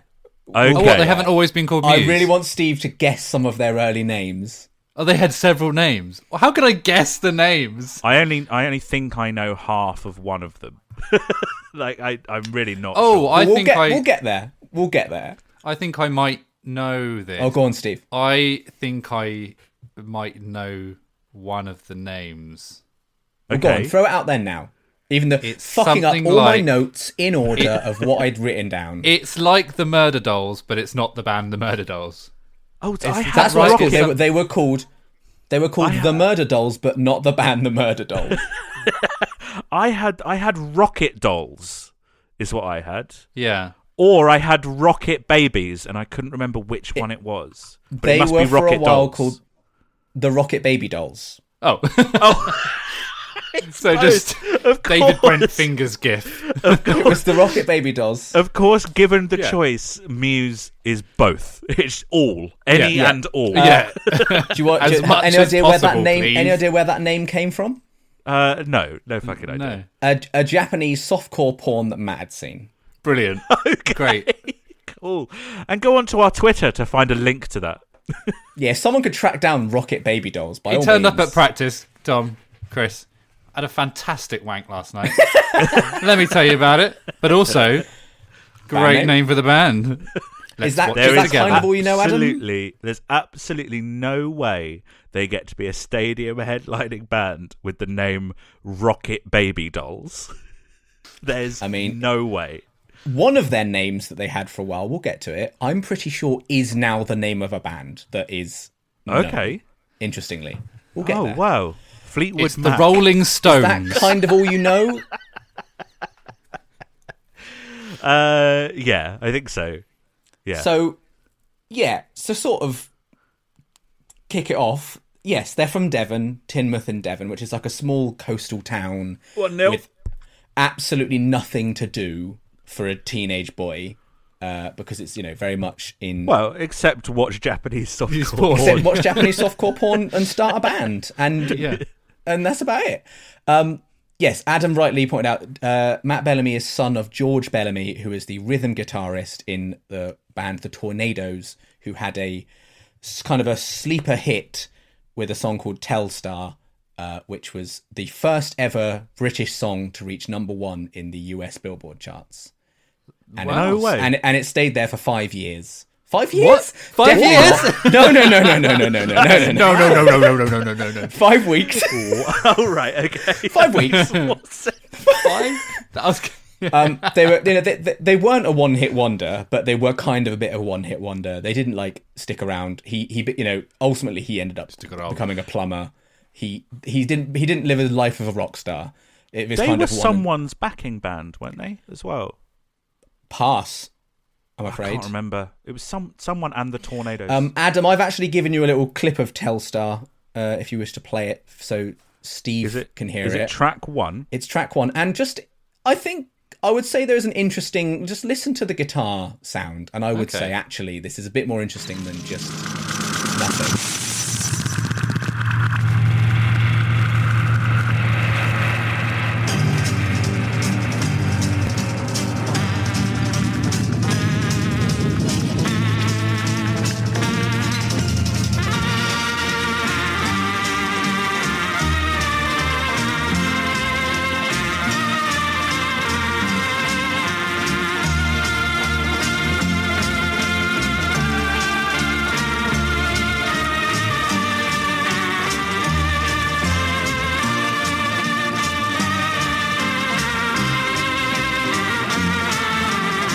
I mean, I bit don't like- think there's no influence there. I mean, it sounds like Knights of Sidonia. It sounds Yeah. like Knights of Sidonia. It's like- I mean, yeah, we'll I get can- there, but it yeah. uh, very distinctly influenced Knights of Sidonia yeah, later yeah. on. There you But I think go. that's just quite cool, right? Yeah, that's pretty cool. Yeah, absolutely. It's one of the first um, sort of instances of uh, a synth being used in pop music. Yeah. Really? Is it a synth? Yeah. It sounds like a like it sounds like one of those little um Stylophones, stylophones. Yeah, that's it. Yeah, It but- sounds like one of those. but it is it's it's a yeah it's a synth. Oh, neat. Uh, Ne- neato. Matt obviously likes making his guitars sound a bit synthy, but we'll, we'll Yeah, get there yeah. when we get there in about ten weeks' time. Yeah. Uh, so yeah, uh, Adam kind of right. Matt was a bit of a virtuoso from a young age, so uh, he started playing piano. I think when he was around nine, and was pretty damn good at it, from what I understand. Um, He's good at it. Yeah, his quite good at it. He, I mean, Adam used the correct word. A bit of a virtuoso. Uh, he wasn't into guitar when he was that young. Um, he sort of would listen to classical music and learn it by ear. And then when he got older and he got into sort of grunge music, Nirvana, Smashing Pumpkins, Rage Against the Machine, which aren't grunge, but obviously a massive influence adjacent. adjacent. He'd Hmm. basically worked those things out on piano because he didn't play guitar at this point. So he'd Wow. Oh, so he was a he'd learn wanker. he'd, he'd work out Jimi Hendrix riffs on piano. um, he they weren't Steve wrongly. Steve wrongly thought they were sort of from public school. No, no such thing. They were just very much from your very standard uh, state school kids. Um, Definitely Matt's like middle class moth- though, right? Oh, they. I mean, they were decidedly middle class. They were Yeah, certainly yeah. not not working class, but they weren't, you know, posh Eton school kids or anything like that. They were very much your standard sort of state school, lived in Devon type chaps. chaps. Chaps. Big. They were big chaps. They weren't lads. They were chaps. You know, They were the three Okay. big chaps. three chaps. um, Matt's mum. Matt's mum was a local uh, mystic. so What does that mean? then she would like she'd do seances and from a young age matt and his sister would do seances with his mum God, that makes And- so much sense. i mean it, it really tracks doesn't it he would sit and do ouija boards and seances with his uh, mother from the age of nine I was brought up terrified of the idea of a Ouija board that I would unleash, you know, the the entrance to hell. did you ever do Uh, like- one or were you just scared that you'd accidentally accidentally stumble across a ouija board Yeah, yeah, yeah. Like I just find one in my loft. I remember like being warned about Ouija boards when I was a child. Like it's real. So you've never done one? No, don't want to. Okay, so bonus episode idea, guys. nope. the big mates do a Ouija, board. uh, do, you, do you know darren brown Um, We could the, call the tv it the tv We could call it "Do Ouija Love Us?" oh shut up you absolute twat Do we? yeah. Um, Darren Brown, the TV like whatever you want to call him, magician, whatever. What is he? Uh, Yeah. He did Yeah. like a he did a special where he did like a glow. He did like a, a national Ouija board where everyone did it with him or something. I did Okay. that. Nothing happened. Uh, but yeah, he so he'd do sort of seances with his mum. Good end to a story. From a- Great anecdote. yeah. um. So that kind of tracks, right? He'd do Ouija Yeah. boards with his mum. Uh, I love that she was a local mystic. yeah, she was kind of like known, uh, and she gradually became. I mean, this is to people who believe in this sort of thing. I personally don't. Uh, ultimately, became a full blown medium. His parents split up, uh, but not fairly dramatically. Uh, just family, yeah, Yeah. dissolved. Um, oh my god.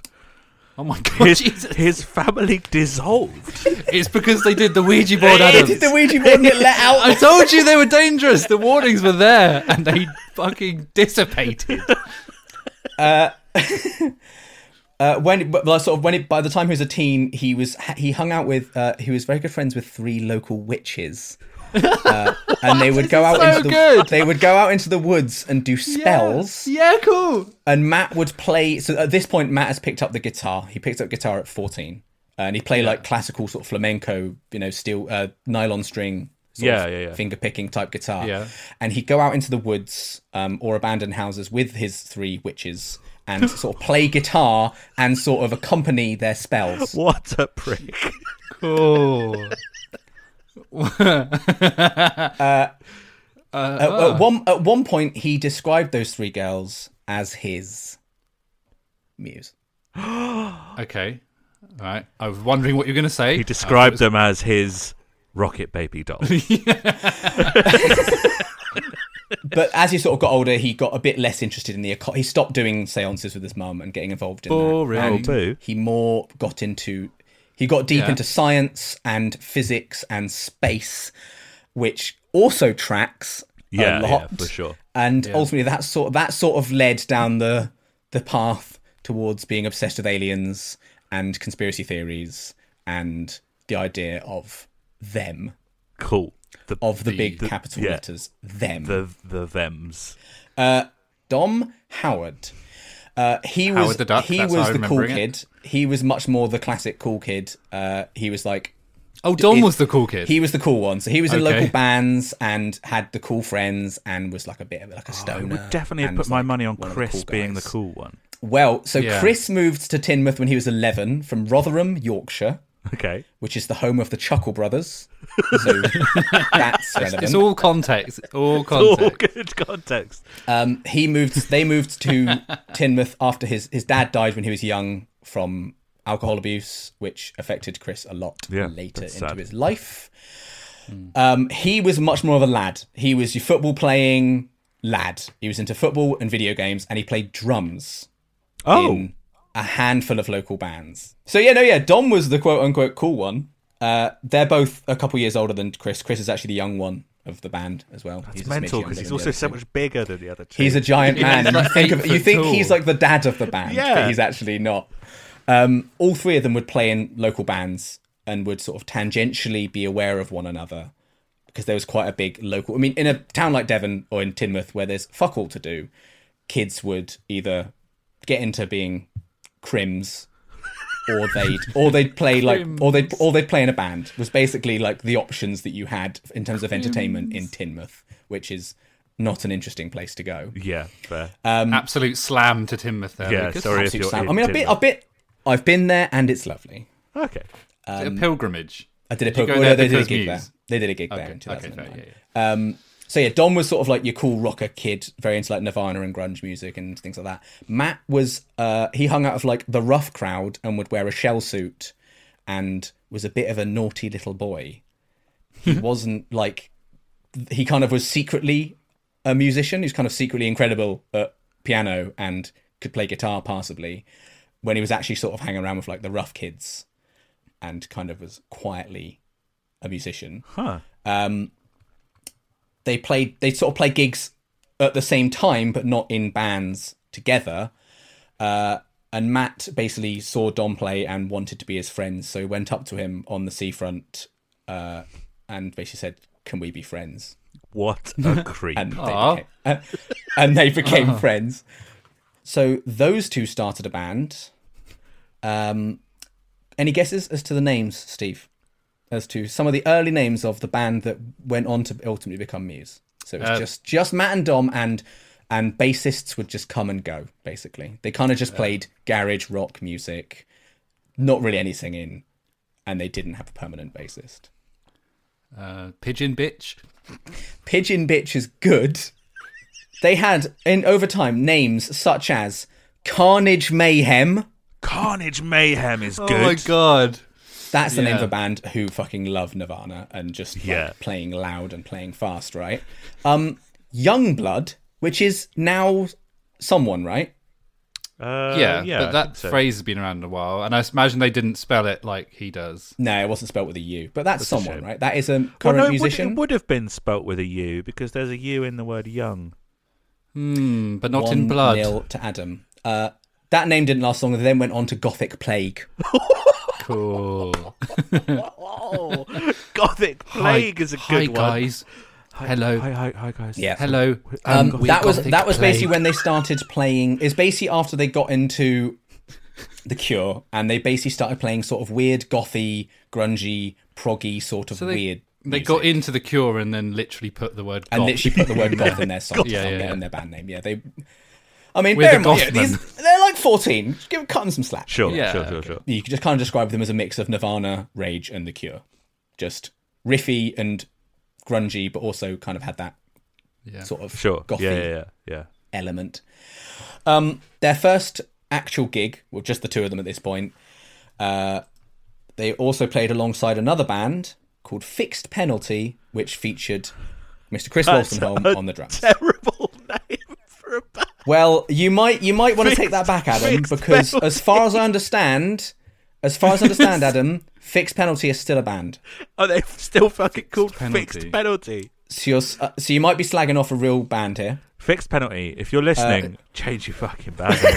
That's terrible. Uh, I, th- I, I think it's still in fixed penalty, but Chris still plays in a local pub band in Tynmouth and on drums. oh, time to time. cool. Because I mean, we'll get into it later, but Chris is the one who has stayed the most grounded uh, as they've gotten bigger, Right. Okay. whereas Matt and Dom are the two who've more gone Dating you know, rock models star. and driving Ferraris and yeah, yeah, yeah. yeah. Um, so yeah, they played a gig at the same time. Uh, fixed penalty headlined Fixed which penalty. Matt was not happy about. So he uh, he joined them on stage to play Lithium on by Cool. Nirvana Cool. because their Cool. bassist couldn't play it. Um, but Matt was pissed off that they weren't headlining, so he smashed the stage up. Really? What a prick! Matt sounds like a Wow. a Fixed, real, fixed penalty. He was Sorry. a bit of a, a real he was a bit difficult of a, guy. he was a bit of a difficult young boy. Um, I, I don't want to get stuck on fixed penalty, but it reminds me of a band name that I suggested that got laughed out the room once in one of the bands, and I wanted to call my band This Way Up. I mean, fixed penalty. It's is a very similar, similar kind of. I've I mean, seen it's- some words somewhere. this way up, this way up. I'm guessing was based off of a sign you saw, right? Yeah. So on a fixed box. penalty is like what you get on a speeding ticket. Yeah. Yeah. Yeah. Yeah. yeah. I know someone who was once in a band called Diversion End, which was taken off of a sign that they saw at the end of a road. Oh, Wow. Oh my god! There you go. Yeah. Wow. Excellent. Um. Yeah.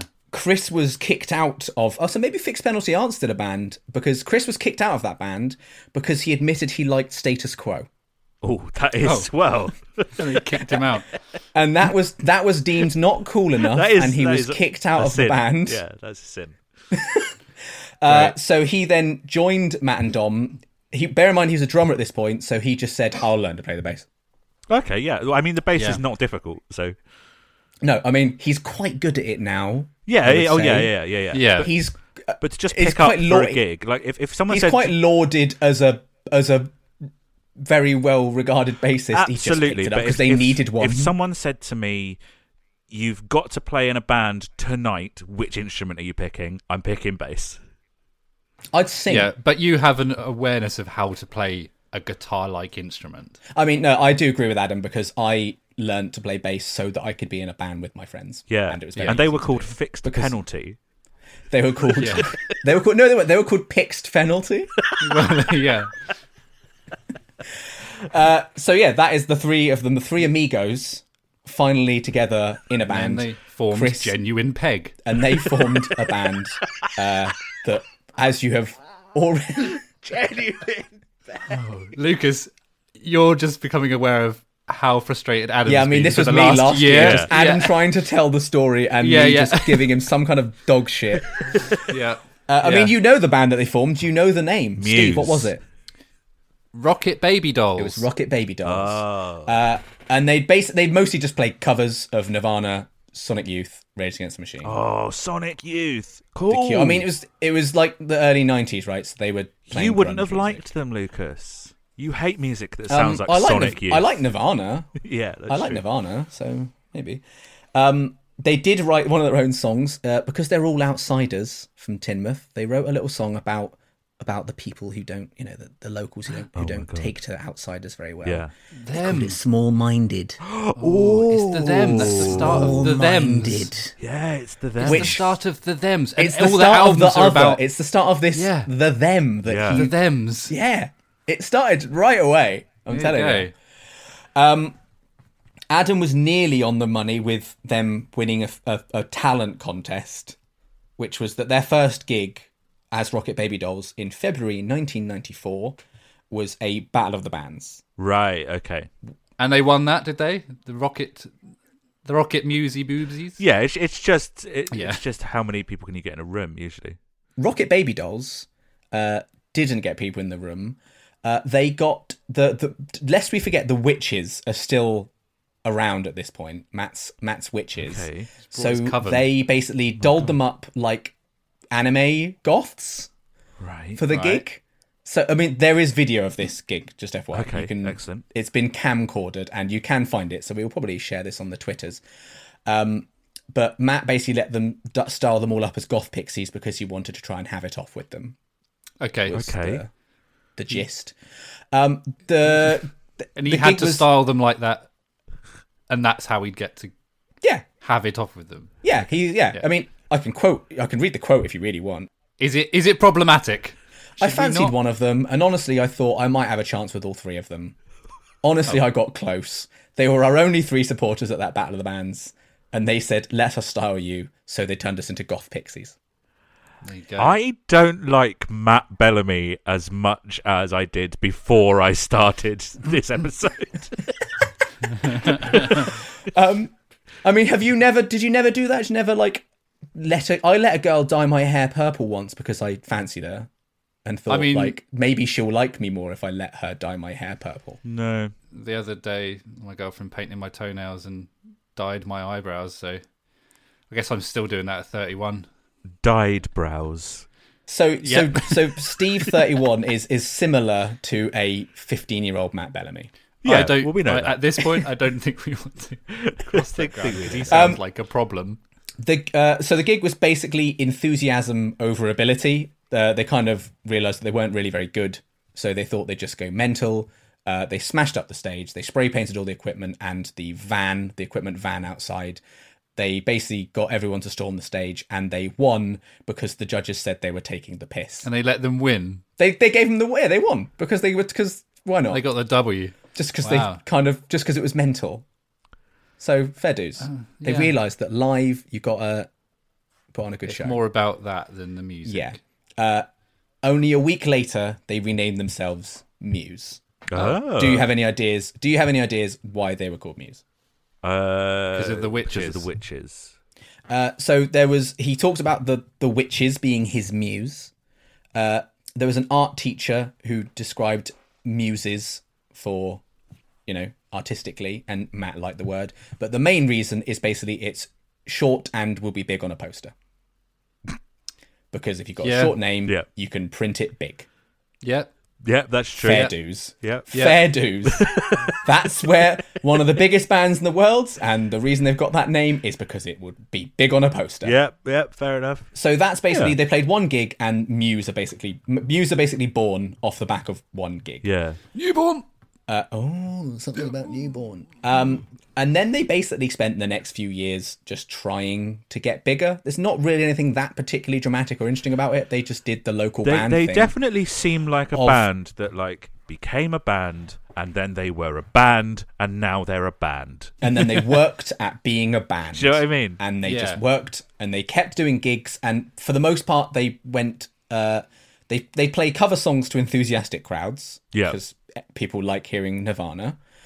And then they started trying to go their own and playing their own music and they play it to uninterested gentlemen's clubs and Oh. pubs and people who didn't want to hear not gentlemen's clubs. Gentlemen's That's, uh, I was going to say. that's a strip club, right? What am I looking for? A working working man's clubs, Right, like, there like we go. Working man's Yeah, yeah, clubs gotcha, down in gotcha. yeah, working men's clubs, not gentlemen's clubs.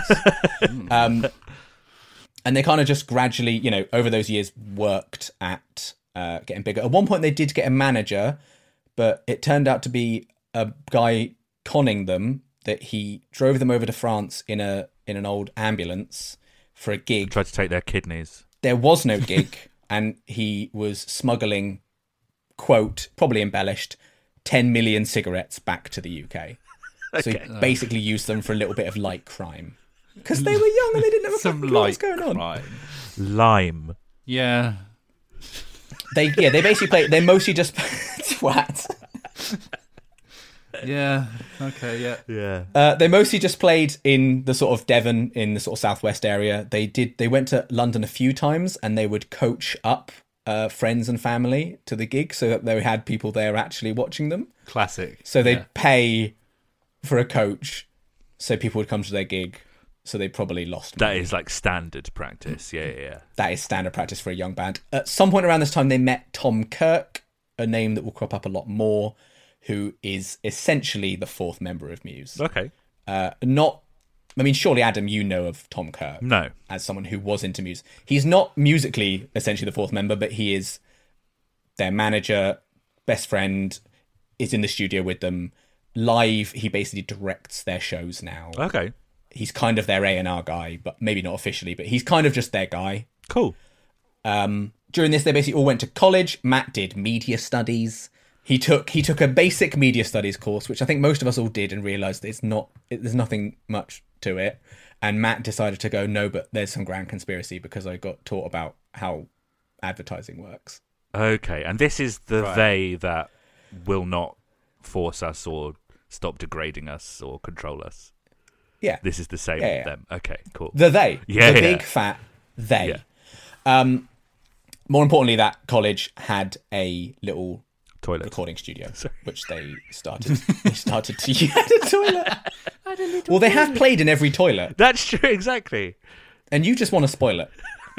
Such a shit. lyric. Steve Is looks that the li- I can't. Steve okay. blank faced because Uh, you might not have heard that song yet, Steve. I mean that, that that that is emblematic of, you know, my issue with their lyrics. That is not a good What? lyric. The absolute I have played in every toilet, and you just, want, to spoil, it. There's another real fucking clanger on showbiz, actually.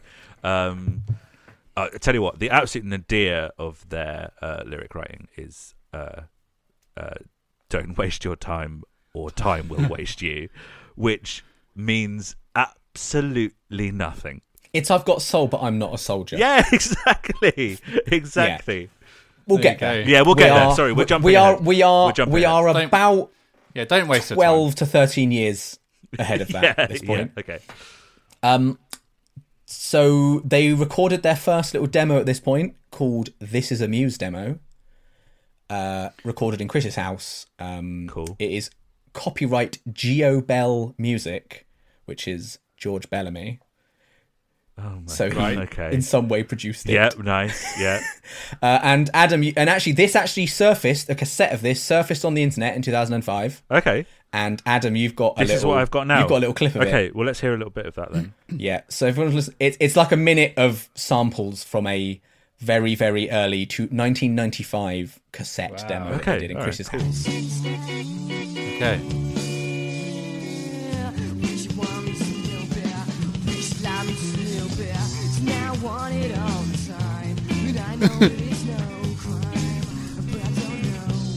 I hate that.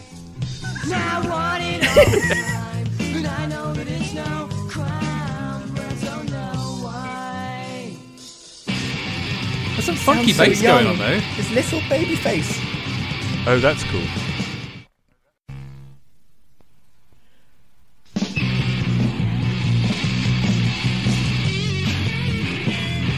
Okay. It's Nirvana sounds like Nirvana. Yeah. It's just them doing a bit of a Nirvana, right? I want to hear Matt Bellamy singing again. Here we go. Well, tough luck.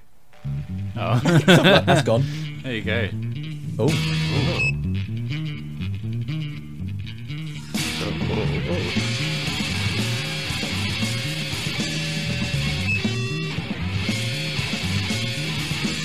Quite like it. Yeah, I can't, I gonna quite lie. like this.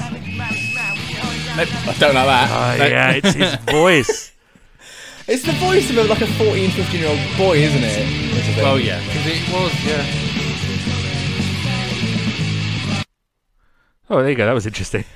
That was something. I figured it wasn't worth going into those ones in depth, like we're going to no, the later it's tracks, Probably a because good it's- shout. around this point they get the sort of attention of a chap named Dennis Smith, who is the owner of Sawmills Studio, which is a reasonably well-known and large studio down in Cornwall. Uh, so Dennis had actually heard of Matt from his piano days, from like when he was about nine, from playing like in front of a school function or something. Um, and he basically agreed to sort of take them under his wing, not in any kind of official capacity. He kind of said he kind of guide them, sort of Right. give them tips, give them helping hands. And he basically said, once I've seen your magic show, I will record a record with you. So they quickly They had to did come magic up with a shows as magic well. show. So Oh they of course, they had to come up with a magic show. They had to learn how to do magic. Wow. Wow, there you go. So they this is kind of all just during these two years where they just kind of gradually just played more gigs. Yeah, they yeah. had whilst they're doing that, they just had jobs. Chris works in a guitar shop. Mac, uh, sorry, Dom worked as a builder and he packed Spice Girls t-shirts in a factory. Cool. And Matt got into stealing cars. Cool. So Uh, he, okay. yeah, he. When I say he was a bit of a naughty boy, he worked as a painter decorator with a friend, uh, and he lived with that friend, and that house was basically something out of Train Spotting. Jesus. Uh, the guy was a drug dealer, and it was basically needles and powders on mirrors everywhere. Uh, that guy eventually went to prison. What a naughty boy. Naughty little boy. Matt never got involved boy. in the the hard stuff. Just the stealing cars. Just he just Yeah, got into a yeah, bit of small time car theft and then got scared off when he stole the car of someone a bit too hard and the guy threatened him and he had to give him Muse's touring van Oh. to pay off to pay off a five hundred quid debt for a car he'd nicked. Oh. And he swore off his life of crime. Okay. Wow. What a real redemption story. I know, right? uh, around this, this is when they did the Newton Abbott demos, which is basically what we're going to cover a few tracks from Yeah. recorded them at Matt's college because they had a little recording studio with a new digital audio tape system. Dat. and this is Oh, right. Okay. Yeah. basically sort of you can hear well, let's let's go into them. Yeah. Let's do them. Let's- let's do talk them. about them. Let's Let's, talk listen about to them. So you. So I've so I basically picked of the new Yeah. because the Newton Abbott demos were uh, re- they were released in sort of a few different forms over the years. Um, there's between four and fifteen tracks depending on which sort of release they had. Right. Um, it's since it's since been officially released on the uh, Origin of Muse box set that came out a couple of years ago, which Right. I have, which is what we're listening to it from. Uh, it did actually surface online in 2007, uh, and basically, sort of the fan community from Muse forums, Muse Live, Muse Wiki, uh, basically pooled their money to make sure that they, as a community, won the bid so that it could be shared. So those are the versions that I have because I don't have the origins of. Yeah, Muse they'll be the Box, but versions I you have. these. of, You probably have them from. I mean, ultimately, it's the same tracks. Yeah, it's yeah, just yeah. uh, there's a few. th- There, there's a few on the Origin of Muse box set that never surfaced back in 2007. Um, I think one of the one. I think I think Connect the Kettle lead, which we're about to listen to, is one of those. Okay, cool. okay. Um, I think I actually contributed when that whole campaign happened as well. I think I put in a few. Quid, What so a you- you're- loser. you're welcome, guys. but we're not listening to. We're not listening to the whole thing because that just seems a bit mental. And last year we did a four-track EP, right, as our sort of early Yeah. days. Yeah, so you've I selected just figured four. let's do let's do four tracks, and I picked uh, I picked two that we will hear again, Okay. but never as album tracks, Um, Ah. and two that were never to be seen again. Mm-hmm. Uh, so I With good Agitated. reason. agitated coma connect the kettle lead and boredom so uh yeah adam if you want to play the first one which is agitated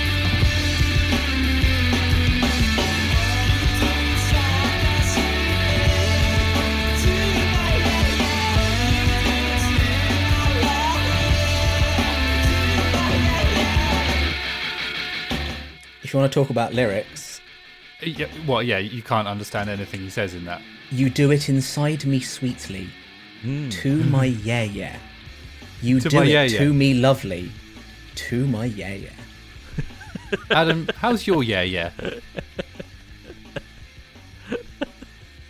I do like it when They do my yeah yeah. Yeah. yeah, yeah. Yeah, yeah, yeah, yeah, yeah, yeah, yeah, yeah, yeah, yeah. Yeah. So Adam, I presume you know this song. Yeah. Yeah. yeah. Uh, Because this is like this is like a fan favorite to Is this it day. really? yeah, it's a, it's a uh, B Do side. they, have, do they play this live? So yeah, this ultimately becomes a B side for a couple of the, uh, one of the showbiz singles, and then ends up on Hullabaloo, uh, and to this day is an absolute fan favorite, and occasionally gets whipped out at gigs, and people go fucking mental for it because Because riffs. that riff. yeah, Yeah. yeah, It's a cool riff. Yeah. Yeah. I mean, regardless of anything else, fucking cool riff. Yeah, for sure. I, I was I was playing this around the house, like even just the, the demo version, and my girlfriend said, "Who's this?" And I said, "It's Muse." And she said, "If they still sounded like this, I'd probably still listen to them." It's like it's such a such like an undeniably good song, and I think that the you know shitty production of it actually helps it a little bit more. Like it sounds Yeah. cool. I mean, I'm glad that they learnt how to, like, stay in time.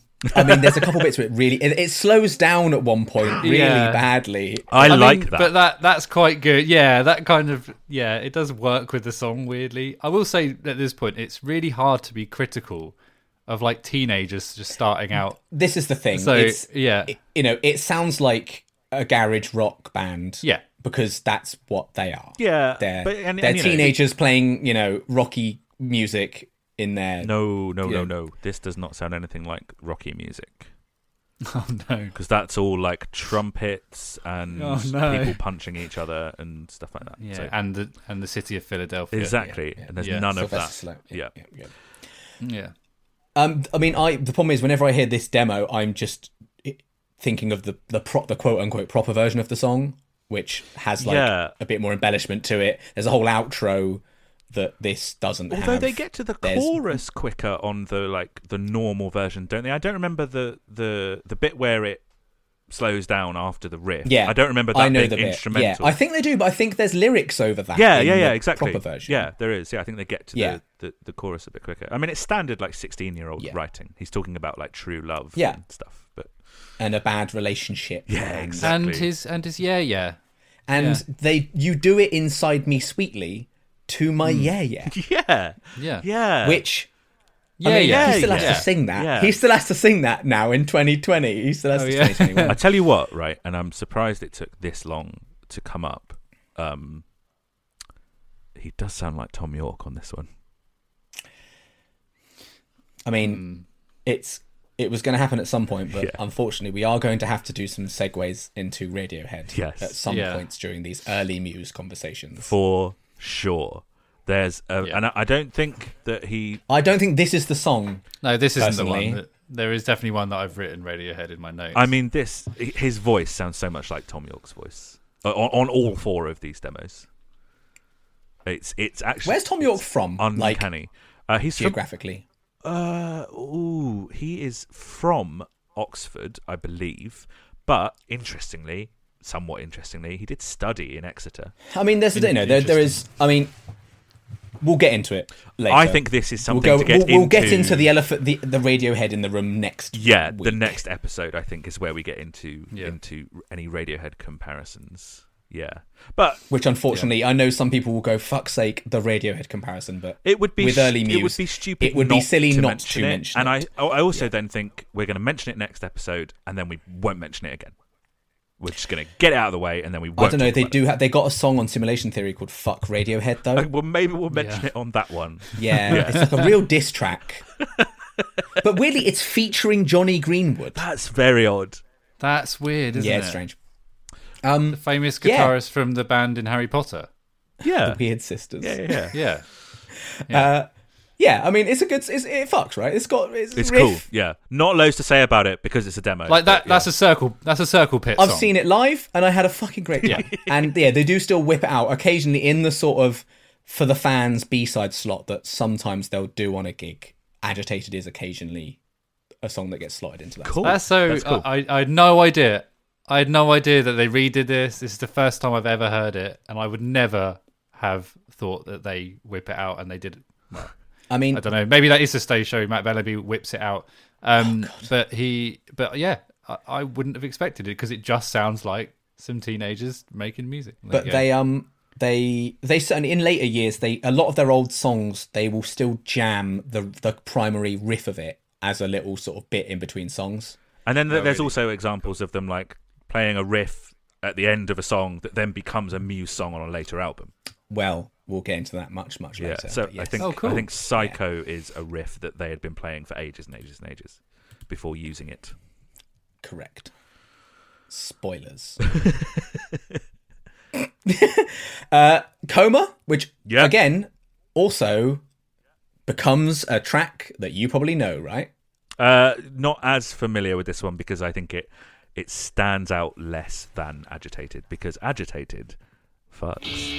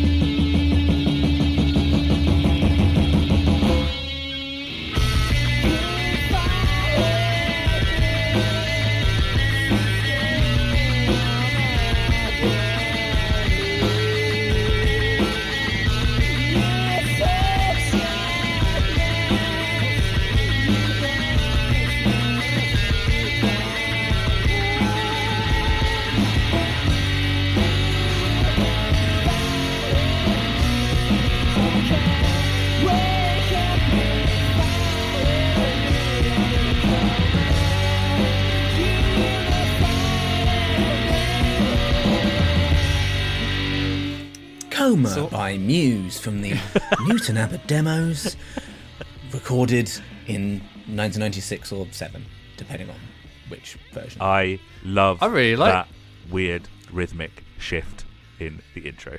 yeah, it's cool. Yeah. I mean, I think Yeah. this is very like clear of what they're going to do with showbiz. Yes, I think for sure. This is like they're finding what they'll do. Yeah, you with can hear strings like like this little little sparks of what's going to happen with Muse, can't you? I've actually written. I'd love to hear a proper recording of this song, Well, and well, they have done one. You're in luck. Oh, there you go. yeah, I quite like it.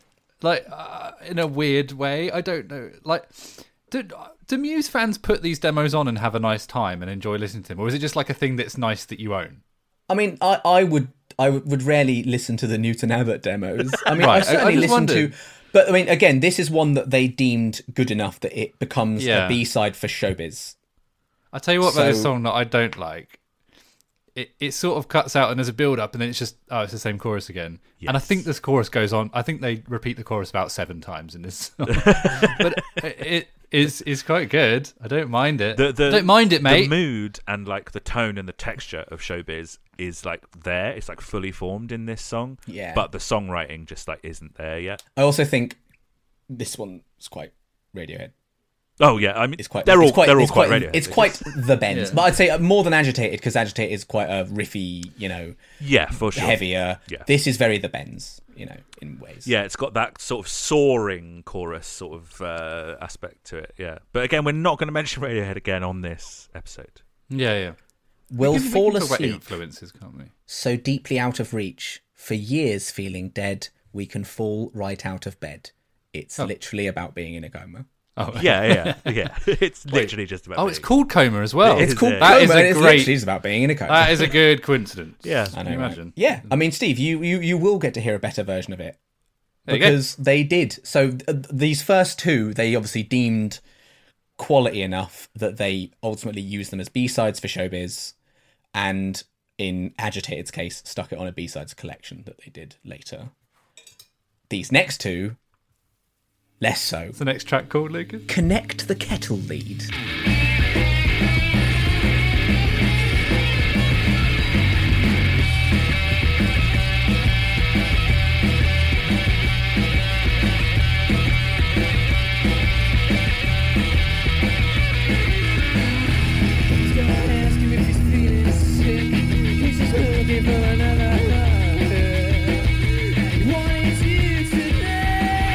Wanted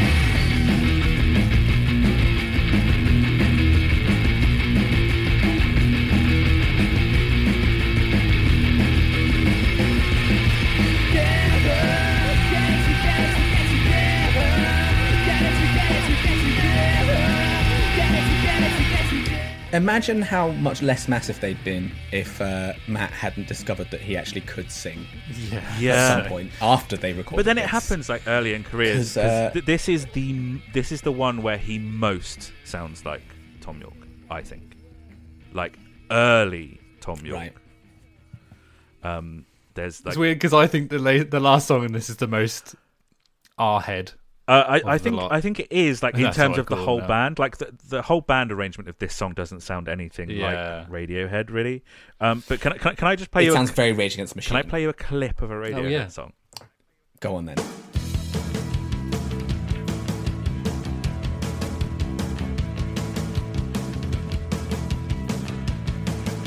You'll hear it in his vocals, I think. What do you want from me? Now you got me. Now my fingers bleed. Now they stare at me. I'm counting. yeah. Yeah. Yeah, the way they like, where it's like, and then there's a bit where it goes. So the thing is, I think as as he discovered his, you know, his voice, let's say, I think Matt learnt that instead of going nah, he learnt to go nah, and go like ridiculous. Yeah, right? exactly. He learnt to take it forty levels higher. yeah, I'll Uh, say this at this point. I've got no problem with bands like emulating. I don't know. Like I don't mind it when bands are influenced by the band, and I don't think that's necessarily a problem. I don't know. People tend to use that Radiohead thing as like a bad thing. Yeah, as like a I do what you stick mean. to beat them with. Yeah, here's Yeah, here's my and I thing, don't- right? Do they sound Yeah. like Radiohead in places? Yes, Yeah. but I like Radiohead, Yeah. so it's also like I mean. sounds good to I don't know. me. I've certainly, especially at this point in their career, I've certainly, when I was a teenager, if I wrote songs, I, I'd listen to a song of a band I like and go, oh, I just want to do that. So Yeah, I'm, I'm just going to gonna write that song Sounds again. almost exactly like Yeah, that. yeah, yeah. exactly. So of course you're going to do that. When I was a Anyway. teenager in like an emo band, like we we just ripped off Funeral for a Friend and Kill Switch Engage. Like Yeah. Yeah. that was what we did. Yeah, Yeah. Uh, I mean, this one, Rage Against the Machine, is there, for In sure. that riff, Except I mean, that is such a crap chorus in this one. Oh yeah, the chorus is dog shit. But that that that that riff is very rage, and they kind of never stop doing that. Like Yeah, that's true. they that that that Rage Against the Machine style of riffage is something that they still do to this day, either in songs or at least live in their sort of jams and things like that. It's it's clearly something they fucking love. Is Connect the Kettle, that, that just that just sounds like an absolute in joke they had in the band. Like, connect the kettle lead again, Dom. Well, there is there, That's there's what the actually song like, name there's is. bits in the lyrics of of him saying like he's just hooking from another heart. Uh, Sort of this sort of like elect- uh, electrical connection sort of thing. I was wondering if that's a precursor to plug in baby. Mm. Well, would it be a precursor to Plugin Baby because Plugin Baby existed around this time? Did it? Yeah. So Plugin Baby is one of the oldest Muse songs and took Ah. a while before it found its place in an That's album because interesting. it didn't have the riff. So, ma- so Oh, ma- right, there Oh you go. well, yeah. Without the riff. Don't release plug in baby without the riff. Definitely do not do that. Just do three power chords. That's fine. But yeah, Plugin Baby was was floating around at this time. okay, so maybe you know he you know it's Hmm. cut from a similar lyrical cloth at the same sort of time. Then in that case, Um, but yeah, I mean, it's fun. It's got a fun riff. yeah, it's fine. You know, yeah, it's not as good as the other. It's not as good as the first two. But No, I it's think they, I think monotonous they and a realized bit that dull. because they didn't Yeah. turn it into a B side. Yeah, good shout. Uh, tell you what, I was feeling about that song. Tell you what, I was feeling about that song. Boredom. oh. Oh,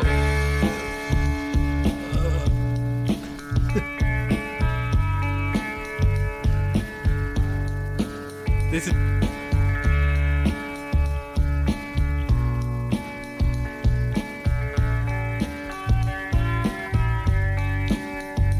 We should be in the summer spirit. But it might as well be here. We should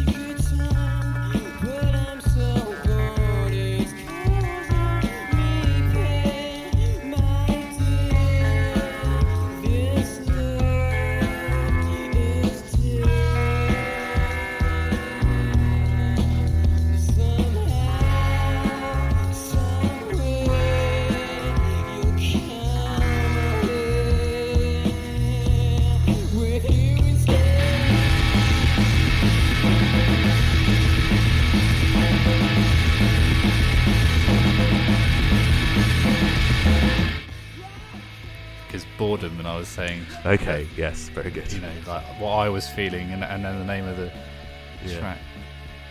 Is that what you were feeling when you were listening to the song? um, Because what I was just trying to like do a play on the fact that I was feeling and then the name of I this like track. this one. Uh, this is, um, you know, Creep by Radiohead. It is a little bit creeped by Radiohead. It's a little bit Radioheady, but you know what?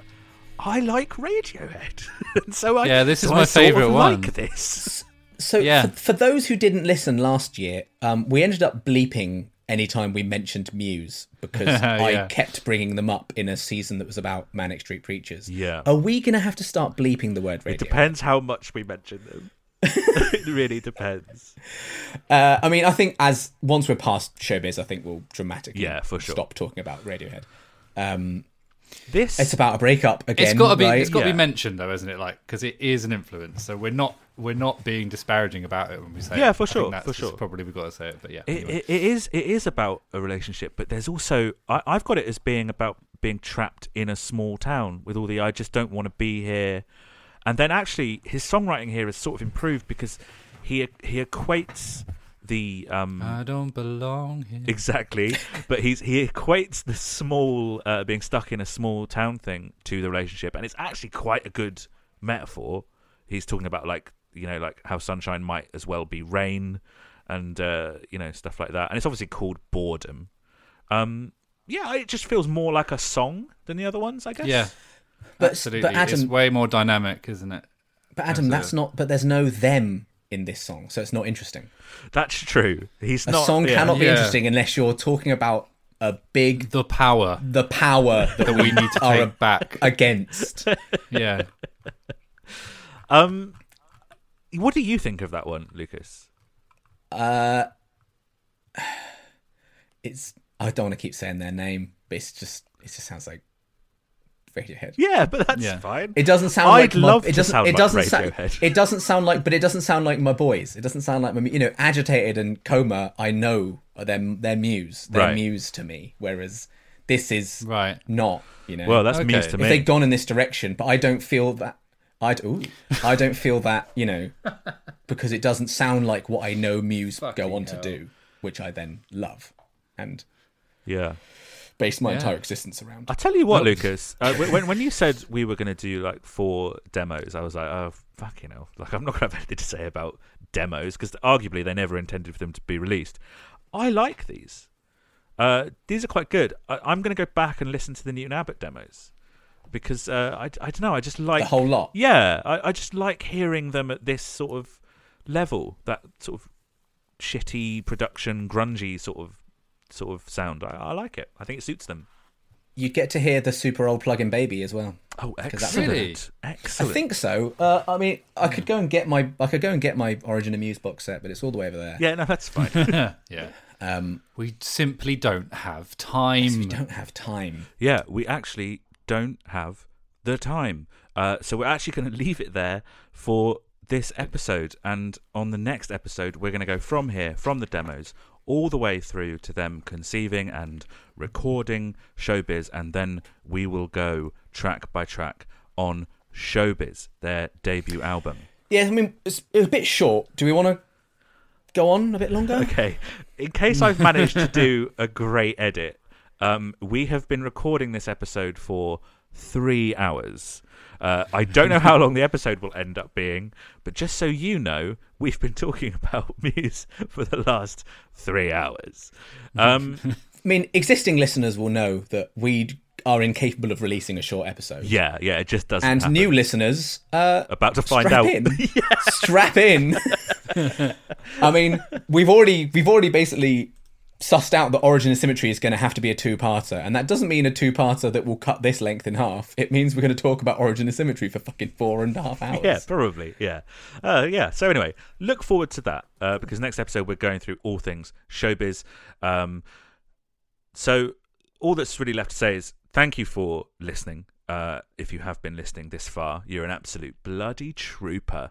Um, you should get in touch with us on Twitter and on Instagram because we love talking to the community and the fans around the bands that we cover. Um, We love hearing your stories. We love hearing your opinions on the tracks and the albums that we cover. Um, so please uh, come on over and chat to us on Twitter. We are at What Is Music Pod. On Instagram, we're at What Is Music Pod. We're at facebook.com forward slash What Is Music Pod. And if you'd like to tell us a story or um, say how you found Muse, anything about your favorite albums, how they've sort of influenced your life in any way, then if you email us, whatismusicpod at gmail.com, there's a good chance it'll get read out on the show. So please do that. Um, and that's going to be it for uh, this week. Um, thank you again for listening. The only thing that really remains uh, left to say uh, Hmm. is. Mm, yeah, it is. um, Okay, uh, what about a piece Um, a piece of advice? Okay, I'm going to leave you with this advice: okay, okay. don't waste Sure. your time, or time Yeah, will waste you. yeah. Great. Bye. bye. Sean Moore.